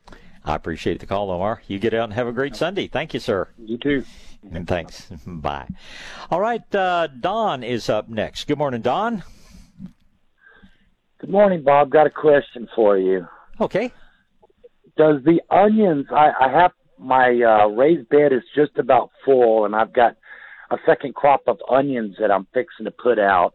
Will if I plant them around tomatoes, will the tomatoes shade them out too much? I guess it all depends on you know how thick your tomatoes are. I I don't think so. Most tomatoes tend to lose some of the lower foliage as we move later into the summer. Uh, the bigger biggest problem is, of course, is your onions may want to bolt and you know go to bloom before they really get much size on them. But uh, no, I don't think I'd have any problem planting them around the tomatoes. Okay, because I planted off 800 at the neighbor's place, and I still got 200 left. well, just don't mess up the roots on your tomatoes too much putting the onions into the ground. They, uh, I mean, you can plant them in flower beds. You can plant them anywhere that has fairly good sun. And there's, in my opinion, there's just no such thing as too many good onions. So uh, uh, go for it. And if you if you want to plant them around other things in the garden, I don't think there'd be any interaction whatsoever. Okay, next question. I'm still battling heavy clay in my field garden in the back. Uh huh. What's the best way to try to get cut down on the clay? Because when I go to water and I'm trying to break seed through the ground, I got to water at least three times before they break. Yeah. Yep. The, the you need to remember what nature does, and it's things we can't see. There are soil bacteria that literally take, and this is on a microscopic level, they pull those clay particles apart and they stitch them into a network with something that uh, technical name of it is sticky substance, and they're just opening it opening it up into little microscopic cells with room for oxygen to get in, which just increases microbial growth that much more and helps your plants. And uh, it doesn't happen overnight, but anything that stimulates the microbes is going to work on softening the soil on a permanent basis. So anything sugary, molasses, or old Malcolm Beck, you got the Coca-Cola company to start sending him all the old out-of-date sugary Coke product that uh, they hadn't gotten used up. And so anything that stimulates those microbes, and molasses is kind of high on the list, uh, is a is a good way to do it. Medina Plus is a, or, and also what the Medina Plus is just an improved form of the Medina Soil Activator that brings in a lot of the micronutrients that those bacteria need. But long term, it's not a physical thing. It's not mixing sand, which just makes the ground harder. Uh, mixing some compost in will help, but what you're really trying to do is kick up the microbial life so that the, especially the soil bacteria, take over and start literally building a more porous, open soil. And, you know, nature takes thousands of years to do it. We're able to speed it up somewhat in the garden, but it sure doesn't happen overnight. Yeah, because I've been spraying a lot of Medina product and and then going through and spraying it in, chiseling it in, and then buying the neighbor's rototiller attachment, putting on the tractor and blending it all in. Well, I wouldn't. I, yeah, I wouldn't overdo that, Don, because uh, when you bring your organic material up on the surface of the soil, uh, then it oxidizes and goes away. That's one of the things that has destroyed the soils in this country. Uh, combination of synthetic fertilizers and over tillage in the corn belt and places like that. Too much tilling is bad for the soil. So I I would work on you know if you want to find a way to kind of drill something in or you know use a, a core aerifier kind of thing. But um, and and your medina plus is an outstanding product but if you want to make it that much better add some liquid molasses to it uh, at least a couple of tablespoons per gallon and it will sure make it a whole lot better. But let it let it mainly work from the top of the soil down because like i say every time you turn the soil over you're losing a lot of that good stuff back into the atmosphere through oxidation. So uh, don't don't overtill, and if you do till, do only the surface layer of the soil. Okay, next question is what's your opinion between 30% shade cloth and 40% shade cloth? Depends on what you're growing. Um, if you know, in a greenhouse situation, uh, you may want to go as much as 70% shade cloth. Uh, if it's out you know, just as a summertime cover in the garden or a lath house or something like that. In most cases, 30% is going to be plenty. If you're growing things that are a little more sun sensitive, then 40% is not that much different. But um, uh, it just it really depends on what you're growing underneath it. Just be sure you're getting a knit shade cloth rather than woven. And I have the companies that make it actually sew grommets into the edge, so it's much easier to put up.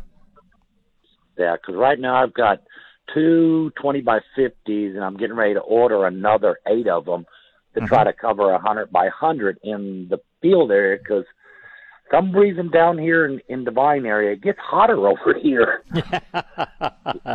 well, everything down bad. Yeah. Uh, I tell you what you, you might look at and do this. Don't don't do the whole hundred by hundred area, but if you want to do an experiment, uh, look for a shade cloth which is called Aluminet, A L U M I N E T. I don't think it's going to have quite the life that your old black polypropylene shade cloth has, but it not only creates the shade through just you know filtering the sun out, but it reflects a lot of the heat heat back away from it. It's what I have on my greenhouse. It's what a lot of people are going to. And like I say, I don't think it's going to have the real long life. But uh, if you want to experiment with something and just, you know, see how you can knock the temperature down, take a look at Aluminet. It's a little pricey, but uh, um, you might find it would help you. At least, uh, in fact, you might even alternate it with regular shade cloth. But uh, I feel like they say can make as much as 10 degrees difference in a greenhouse, and uh, uh, so it certainly work in a field application as well. So check it out. It's it's a good product used in the right way. Yeah, um, my doctor tells me stay out of the back garden because the only things they're going to find me is going to be the buzzards, and I'm back out in the garden again. Well, just wear that broad hat and an appropriate sunscreen. But check out Aluminet. I think it might be real interesting to you. All right. Thank you very much, Bob. Always a pleasure. Thank you, sir. Goodbye. All right, let's get a break in here, and uh, I get to talk to you about the window source of San Antonio let me tell you what, it's just, I, I, love it when I encounter someone who does business the right way. And Moses and his crew, they've been doing this for 10 years. He's had his own business for five years and they are dedicated to excellence. That, that's just the best way to put it. They use the best quality windows and doors, many of them, in fact, most of them made right here in Texas. They do incredible work when it comes to installation, and what really sets them apart, in my opinion, is the warranty they provide you with.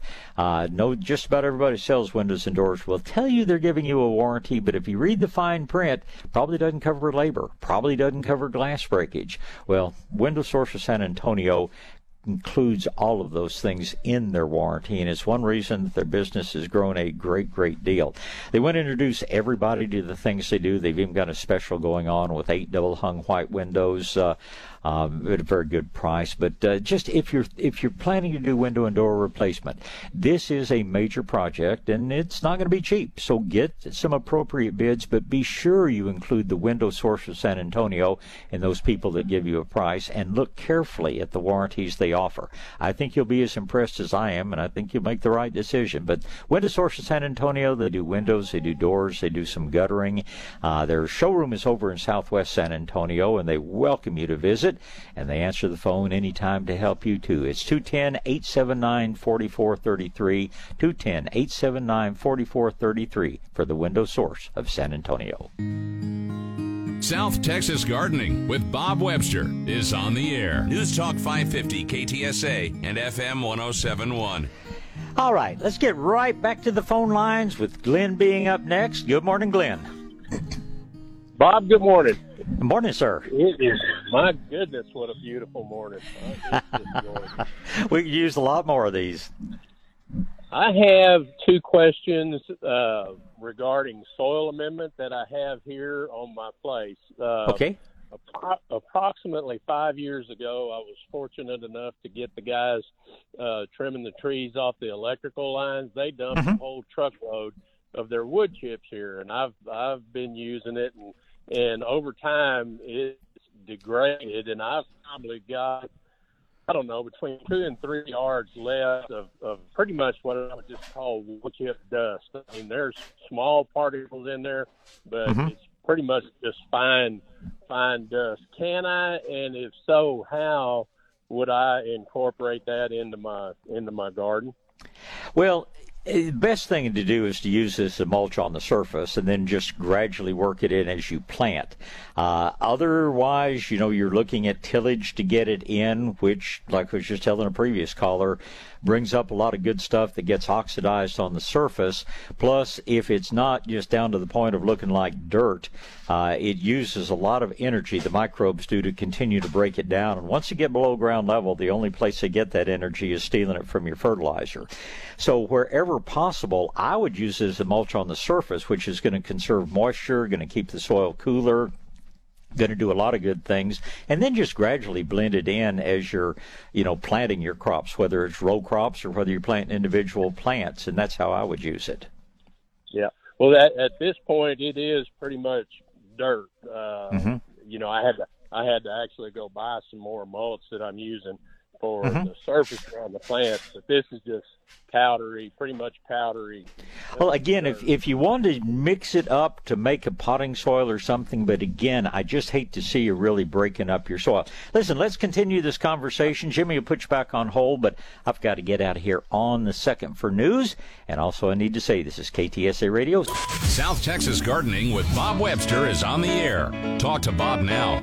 210 599 5555.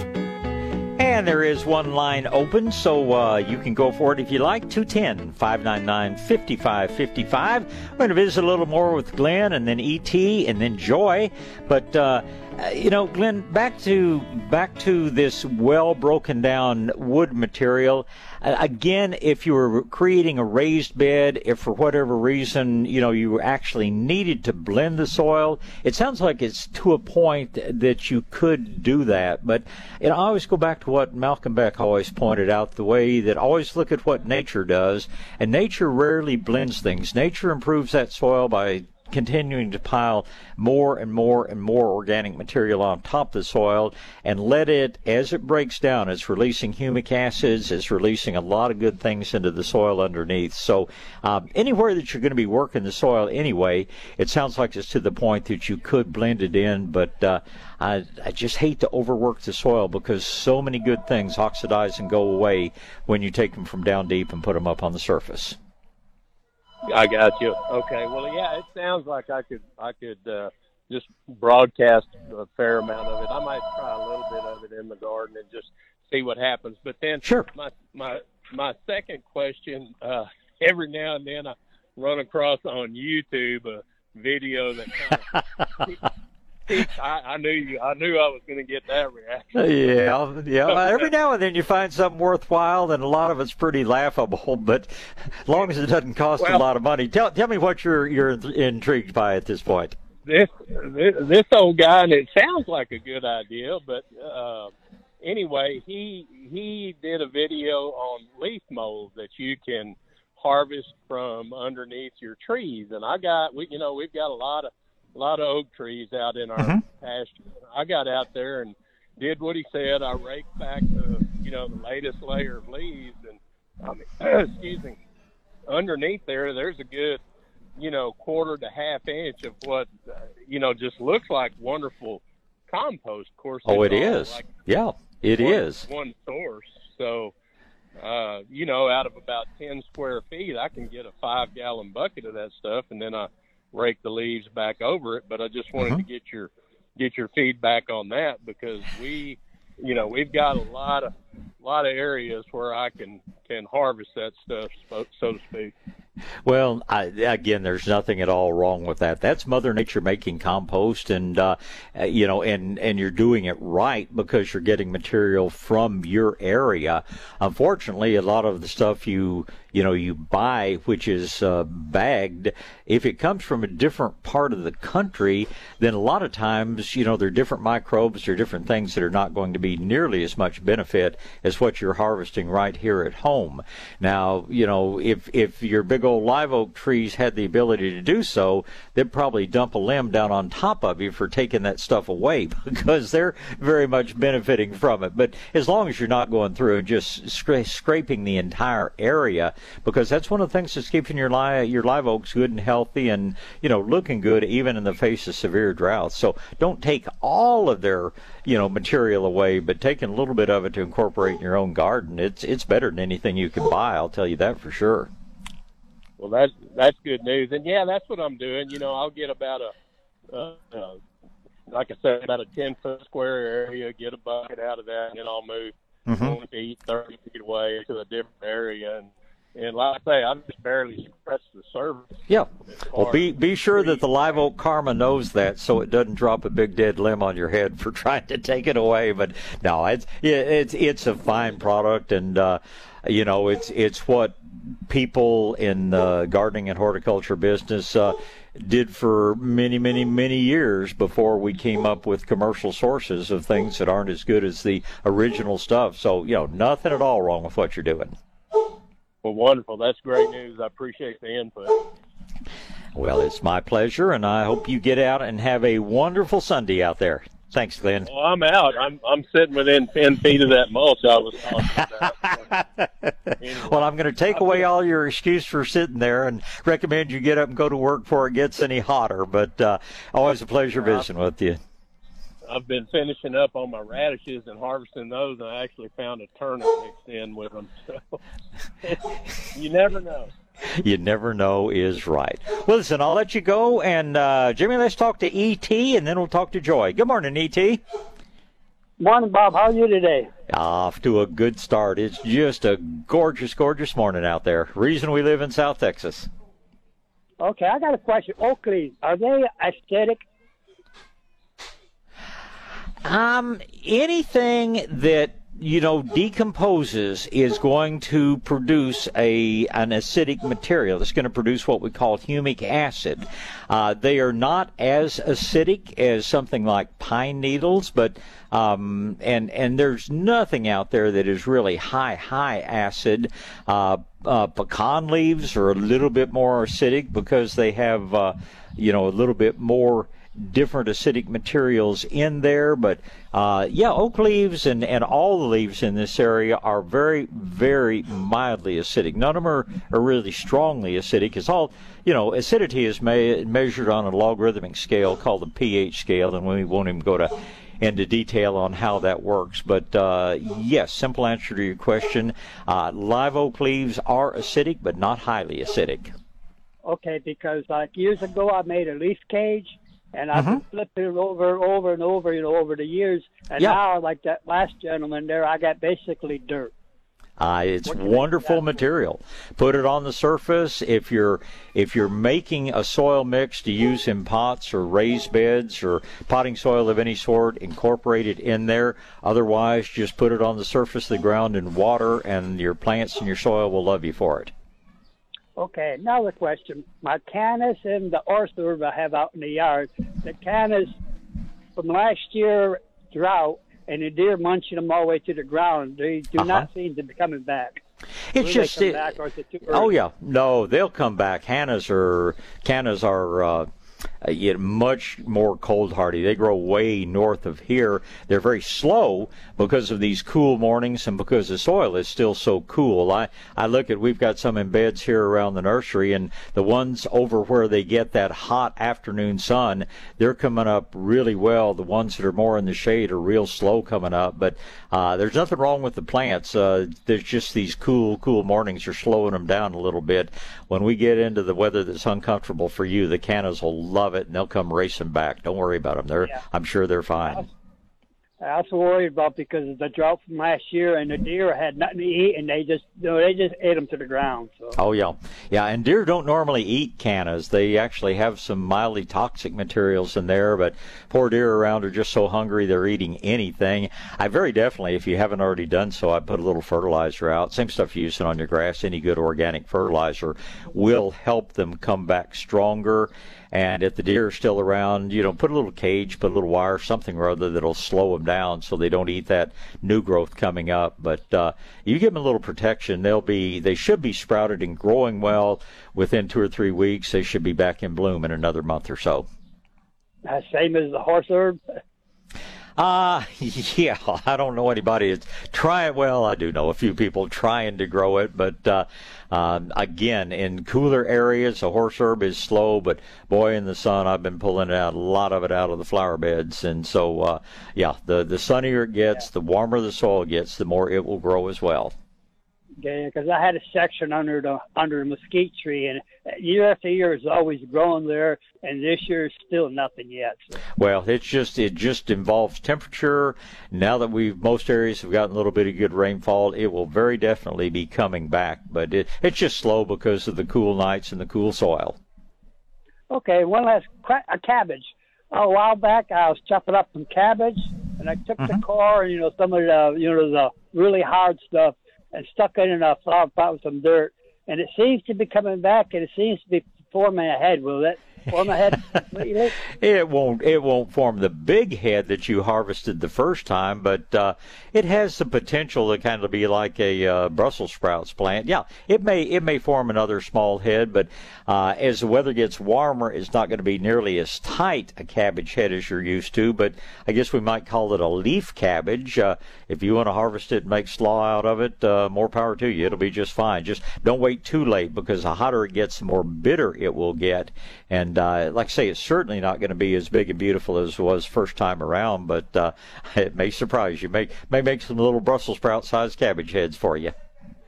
Good. All right. So I'll be ready now. Okay, Bob. I thank you very much, and you have a very pleasant day. You do the same, ET. It's good to hear from you. Thank you, sir.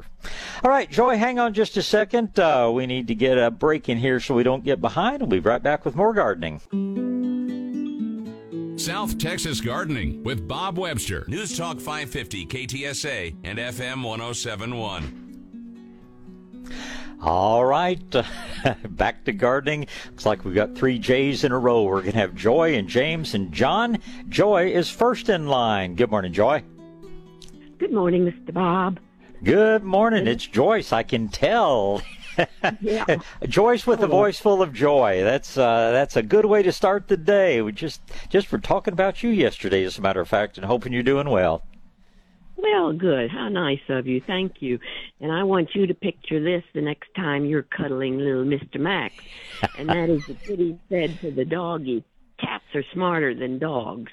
And the dog said, how so? And the kitty said, have you ever thought of hitching eight cats to a sled? the visual is terrific. the visual is very, very good. It most certainly is, and uh, yeah, Maxwell would turn up his nose at that in, in a in a heartbeat. But uh, Hannah might go for it, so you know, it's just just good good humor out there. So, how can I help you this beautiful day? Well, my question is about I have an old disintegrating 10 inch, used to be a hanging basket pot that's sitting on the ground.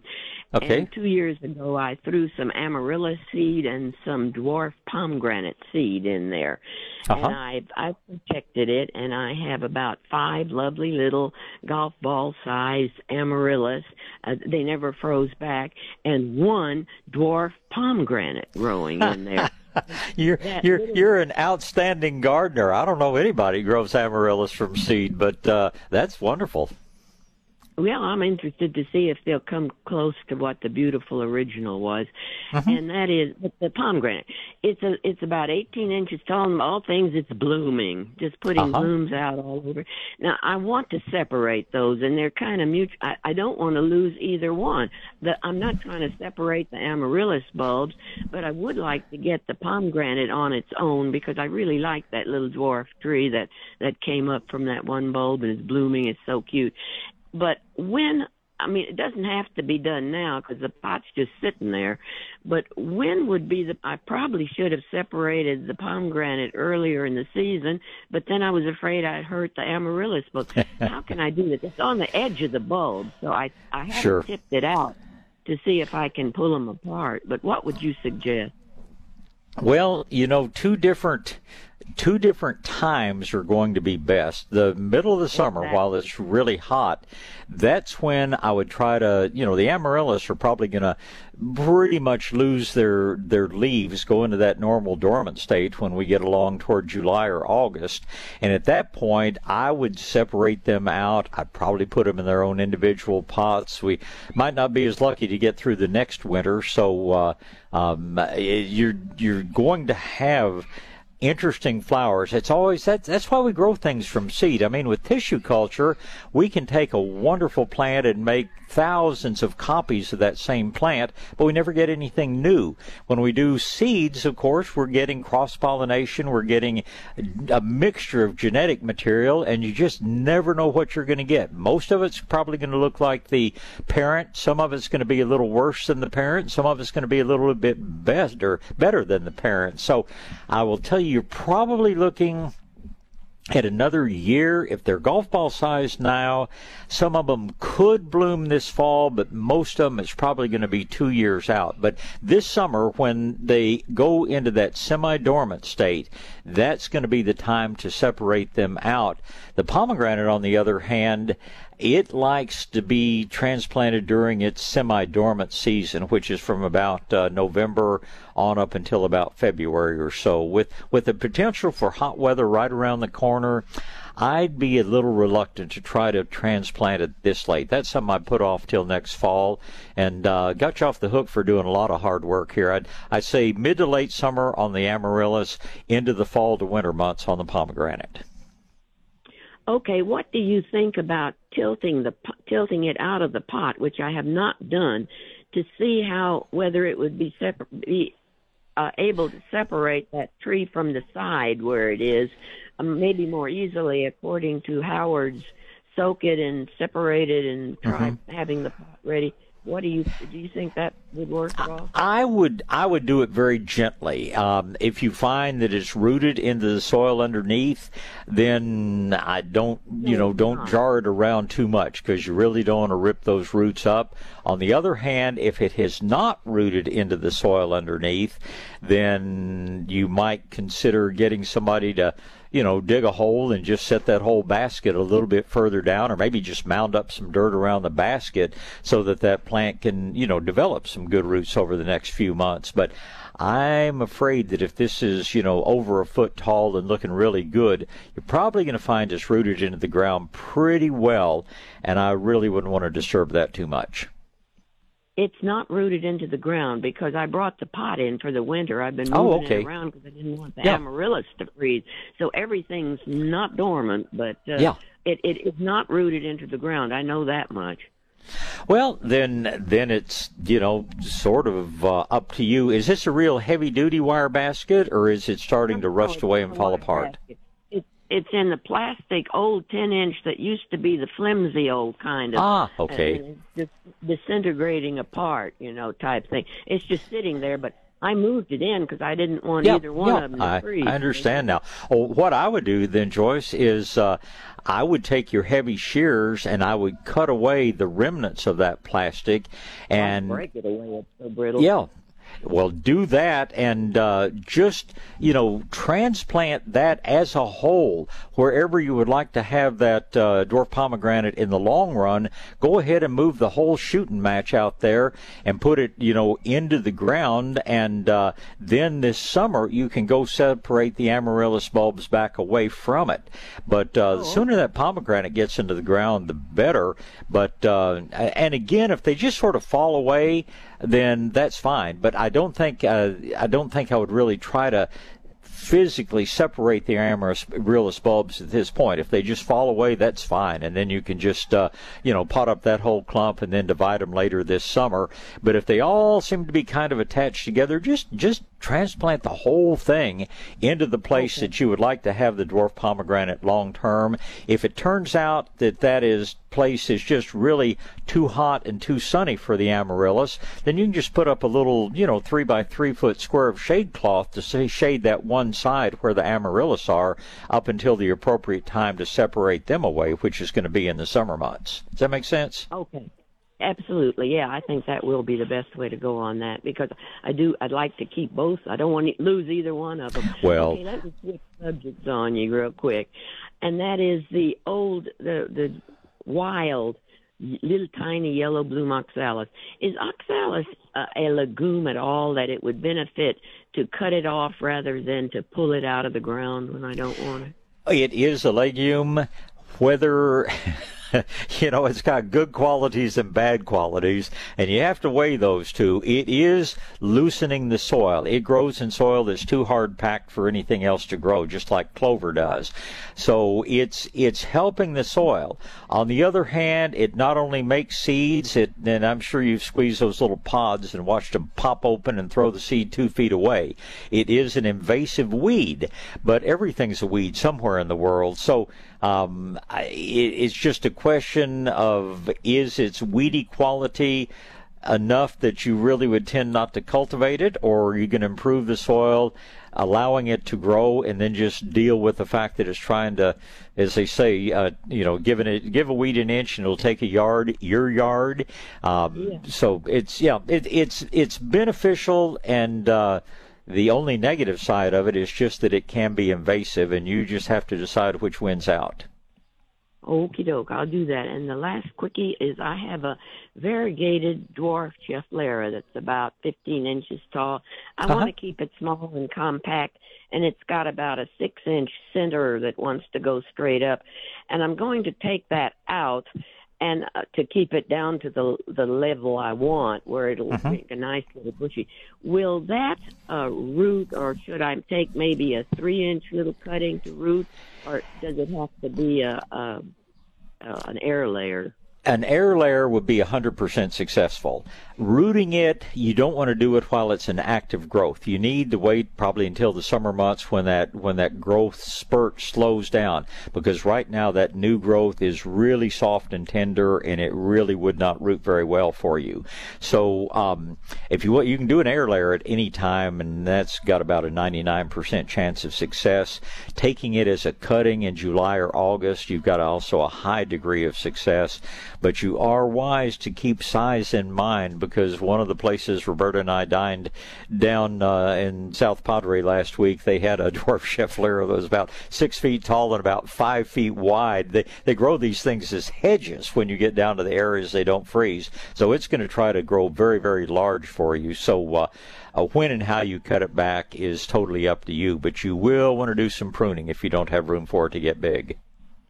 Yeah, I want to keep it in a pot. And now another real shorty, a dwarf papaya. I have two two foot dwarf papayas that I have that I managed to save out of the seed I'd planted. I'm uh-huh. going to plant them out in the yard, knowing full well that the freeze next winter will take them out. But that's okay. I don't want to try to keep them in pots. How big will they get in San Antonio? Not what what you're probably looking at, you know, there there's not really a papaya that is advertised as a dwarf papaya, but there's a Mexican it's papaya. possible. Yeah, it's there's the Mexican form, and then there's the so-called Hawaiian form, and uh, yeah, it, it uh, those are the sweetest, best things in the world. They it it wants to grow. It'll start producing fruit when it's about five feet tall. The biggest ones I've ever seen of that variety are probably six or seven feet tall, whereas a Mexican papaya can grow twenty feet tall. But uh, Oh, yeah. somewhere but somewhere between uh, four and seven feet is what it wants to be, and it'll start producing fruit when it's about between four and five feet tall. Okay. Okay. Well, I'm just going to give it a shot. I had several. I managed to save two through the freezes, so we'll see just for funsies. Well, we actually planted some in the flower beds here at Shades of Green one year, and uh, and they produced real nice papayas. Unfortunately, somebody decided they needed them better more than we did, and stole them off the plants one day. So you you plant them somewhere where nobody can see them from the street. they're just they're wonderful things to have, Joyce, and you know that. And you if if you've got a place you can get them out in a sunny spot, uh, by the time it gets cold next winter, you should be enjoying some papayas and able to save some more seed then. Well, sun is a problem, but we're going to give it a shot. Bob, thank you so very much. I do so appreciate your chatting with me. Well, it's always a pleasure to hear from you. You have a uh, wonderful Sunday, and I'll look forward to the next time we get together. Thank, Thank you. thank You so Bye. much. Thank you. Bye. All right. Uh, hang on just a second, James and John. We'll get to you as soon as we get a break out of the way here on KTSA. South Texas Gardening with Bob Webster is on the air. News Talk 550 KTSA and FM 1071. All right. Straight back to the phone lines. can be James and then John. Good morning, James. Hey, good morning, Bob. Good morning, sir. Can you hear me? Loud morning. and clear. Loud and clear. Hey, I'm, I'm glad I could get in. I couldn't get in last week. Okay, two questions. I've got I picked up a four inch pot of cilantro a couple of months ago and put Mm-hmm. it in a an eight inch a small pot because I didn't know how big it would get. Well, it's outgrown this container. My question is, it's about 18 inches tall and it's blooming and it's getting woody. I assume that's normal. I didn't know what to expect. Um, once it's starting to put on the little white flowers, uh, can you still harvest it or just let it go? Should I cut it back? Uh, Oh, you can, yeah, by all means harvest it and enjoy it. That's the problem with most varieties of cilantro is that they bolt when we start getting into the longer days and the warmer weather. And once they've started doing that, they're not going to put on any more of the leaves or, or certainly not many of the leaves that you harvest and use for all those wonderful things we use cilantro for. So at this point, uh, harvest and enjoy, but just realize that it's, it's coming to the end of its normal life cycle. Okay, excuse me one second. Hey, stop it! That's my border collie digging a hole. Sorry about well, my lab's a little beyond that. She's 15 now, but uh, um, uh, yeah, it- one of the one of the few downsides of having a good dog is uh, is they want to do a little gardening too. But uh, no, cilantro. Um, if you want to keep it going as long as possible, give it a little shade. It hates the really hot, hot afternoon sun, but. Uh, just just harvest and enjoy. Just realize that it's getting toward the season. I always tell people when your cilantro dies, it's time to plant basil. When your basil dies, it's time to plant cilantro. So we're getting close to the end of cilantro season. So enjoy it while it lasts. Okay, so you cut out there a little bit, but that's my Wi-Fi on my phone. So is it treated as an annual? So once it bolts, it's pretty much going to be done. That's right. And it's it's a cool it's a cool weather annual rather than a warm weather annual. You can plant more and again do it in a shady area in good soil and you will get some harvestable material, but um, you know its real season is from about October, you know, on through the winter months if it doesn't get just terribly cold. That's when you're going to get your best quality. Okay, I learned a lot because I didn't know much of anything other than eat it, how to eat it. okay, second question. Go I ahead. told you about my my August Beauty gardenia, um, which I bought several years ago. It was on clearance, half dead when I got it, but it, it's thrived and it's in full bloom right now. Good. And uh, it's in like a half whiskey barrel, a little smaller than that container, and it's real root bound, but it's beautiful. Except it's showing chlorosis on uh, the new growth. So I picked up this Jobe's Organics. I went and grabbed the bag during the break, and it's uh Uh-huh. sulfur, thirty percent sulfur. I Yeah. sprinkled a little of that on there, just sprinkled a little bit around it in the container about a month ago. It seemed to help. But on Yeah. the bag, it says for established plants, uh, for the size, it says I'll use one and a half cups. Now, but it shows it, it like for plants in the ground. This is in a Right. container. So how much Right. can I put on there to green it up without harming the gardenia? Um, heavy salt and pepper. About uh, you know what you would do with seasoning food. Don't overdo it. And next time, look for a product called Azomite. A Z O M I T E. It has the widest range of micronutrients. When you get that yellowing, it's most commonly iron, but it can also be a deficiency of zinc, of manganese. There are lots of different things can cause that yellowing. And gardenias, you know, they're they're they're picky. They want a lot of different micronutrients in there.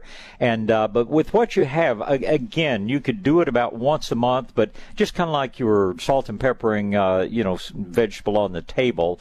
And uh, next time you buy in fact, in addition, uh, there there are no negatives uh, with the azomite. You might get a little bit of that and ad. The big problem with sulfur is in the heat, it's converted to a very toxic substance called sulfur dioxide. Where I spent some years growing up in East Tennessee, there's an area that's like many square miles where they had copper smelters. That the sulfur dioxide that came off of that killed every blade of any living thing. I worked with some guys from the Oak Ridge National Labs because they figured this was the closest thing they were ever going to find to a nuclear detonation site. And one of the few things they found that was growing there was kudzu.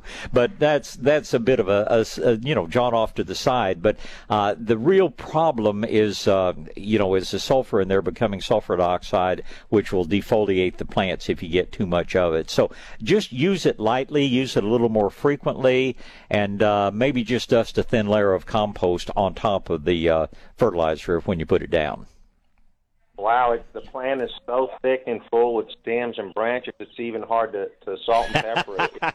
So pat full. yourself on the back. You you get a, a Yeah. double blue ribbon for growing a gardenia that well, and uh, uh, August Beauty is a great choice. And you're also proving a point that I try to make frequently to people, and that is it does not hurt a plant to be root bound. Most plants are much happier when they're root bound than when they're over potted. So um, when it gets to the point that you just can't keep that gardenia adequately watered, then move that pot size up, you know, by a couple of inches or something like that. But uh, uh, your plant is just a, you know, a picture, a poster child for how good it is to have a root bound plant. I don't think I will be able to step it up into a bigger pot because it's going to be too heavy that root ball. I guess Yeah. I'm just going to let it run run its course. Um, Well, again, the the only the only downside is the more root bound it becomes, the faster it uses moisture. So uh, you may be watering it daily when we get into the hot summer months, but it's worth it to get a pretty gardenia. I, I I already am watering it every day, even though it's in afternoon shade. Yeah, it's Yeah. so root bound, but it's doing great. And Well. uh, lastly, lastly, and uh, knock on wood, I don't want to jinx anything. My tomato plants look the best they've looked in three, four, five years. So, Yes, sir. so hopefully everybody else's are looking good too. Most people's are, and my advice to you is whatever you're doing, just keep doing it. Mother Nature's helped us out with some reasonable temperatures and with some uh, a good natural rainfall in most areas. So um, uh, things, things, you know, tomatoes look almost as good this year as they looked bad last year. So you enjoy it while it lasts, because ultimately it will change. But uh, whatever you're doing, just keep it up, and and you may get to where you're watering that gardenia morning and evening, but it's certainly worth the effort. All right, thank you so much. Appreciate it. My, it's my pleasure, James. Thank you for the call. Um, yeah, Jimmy, let's go ahead and take the one more call. Let's go ahead and talk to John before we take a break. Good morning, John. Morning, Bob. Morning. Hey, I've got a bunch of ashes out here. I lost a lot of oaks that winter uh, freeze, Uh huh. ice storm, and so I burned them. And I have this ash out here. Is that any good for the garden? No, sir. I guess a very, very small amount. Uh, you know, I were burn. I have wood stoves in my home, and uh, just a small amount. The the ash is extraordinarily alkaline, and our soils are already, you know, very alkaline. And, and last thing we want to do is is drop that pH uh, or make that pH even higher. So a small amount of it is very high in potassium, which is good, but we very seldom have potassium deficiency. So if you want a picky windy day and stand, uh, you know, in the garden and just pitch a bit of it up in the air and let it make a very, very fine coating, um, that's okay. But don't be don't be taking buckets of it and spreading spreading it around because uh, it'll have a bad effect rather than a good effect. All righty, that's what I needed to find out. Well, good question. I'm glad you asked. Uh, the good thing is that, you know, all the different minerals that were in those trees is present in that ash. The bad thing is that it's just so highly alkaline that most of them are in a form the plants couldn't get to, even if you put them in the garden. So uh, just use it very sparingly, and you'll be just fine with it. All right, sir. I appreciate it. Have a good You're day. welcome, John. You do the same, sir. Thank you so much. All right, Jimmy. Well, that's uh, while other folks grab a line, 210 599 5555. Let's get the commercials done, and we'll be right back. South Texas Gardening with Bob Webster. News Talk 550 KTSA and FM 1071. All right, back to gardening. Kind of winding the show down here. About 10 minutes left, then Dr. Kirby will be in, and we'll have an hour to talk about your pet's health. But uh, we'll talk to Yolanda and Celso and see if we have time for more. Good morning, Yolanda.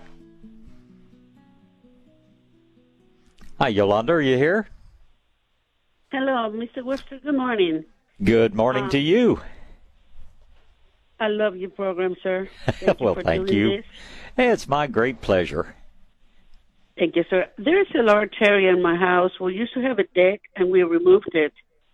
And rather than planting grass, I was reading an article about replace uh, planting creeping thyme.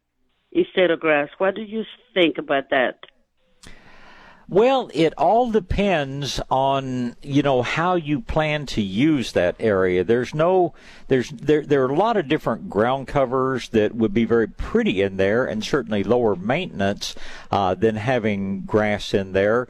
But most of them are not something you could really walk on or you know use if you want to have a picnic table or something like that out there. So um, it's it's up to you. Remember that anything that you plant, you will have to have water to maintain it. Um, if you just wanted to have a maintenance free area that you could still use for whatever, I would probably tend to go with just a layer of decayed granite or something like that. But if you want to have something green out there, um, put some put some flagstones or something like that in, so you could still walk through the area. But then, if you want to plant a ground cover around it, uh, that's fine. Now, what what was the plant that you were reading about? Creeping thyme. Oh, creeping thyme. If it's really sunny, um, you can certainly grow creeping thyme uh, really very easily. I think English thyme might be a little easier, but uh, thyme is is a very you know easy plant to grow if you have lots of sun. Um, it's going to get it's not going to be real close to the ground. It's going to get about six to eight inches tall. Uh, so, like I say, you would want to have some flagstones or something to walk on, but uh, it's you know certainly a good, fragrant, hardy herb. Deer don't eat it, bugs don't eat it. It's about as trouble free as uh, as you get. You will have to water periodically, but I would look real carefully at where that deck was. You need to have sun for at least six to eight hours a day for creeping thyme to really do well. Okay. Um, Thank you. Let me ask you real fast. I know you answered this question a thousand times, but I missed it. then a thousand and one needs to be answered. Go right ahead. compost. I need compost in my front lawn. Uh, my maintenance man said to ask that it's probably too hot to put it on, but I don't think so. Well, what kind of compost do I use? You do not want biosolids compost. You want a good, what we call a manure compost. And it's just I, I, try to stop using the compost when the temperature gets into the upper 80s and 90s. Uh, right now we're having beautiful weather and uh, Maybe he just doesn't want to work that hard. But uh, I think you're still okay for the next probably two or three weeks. After that, we'll kind of have to watch and see what the weather does. But uh, I would not hesitate to put uh, compost on at this point. But just ask for a good manure-based or vegetable-based compost. Uh, you, you you don't want biosolids, but any of the others will be just fine. Do water it, or have him or her water it after it's applied, because there are a lot of things in the compost that if you have if you have the moisture to carry them down in the ground, it's very very beneficial. That's one thing. As it gets hotter, a lot of those things just you know go into the air and go away. So uh, this time of year, it's very important to water after you put compost down. But uh, I think you've still got at least another couple of weeks of good time to apply compost.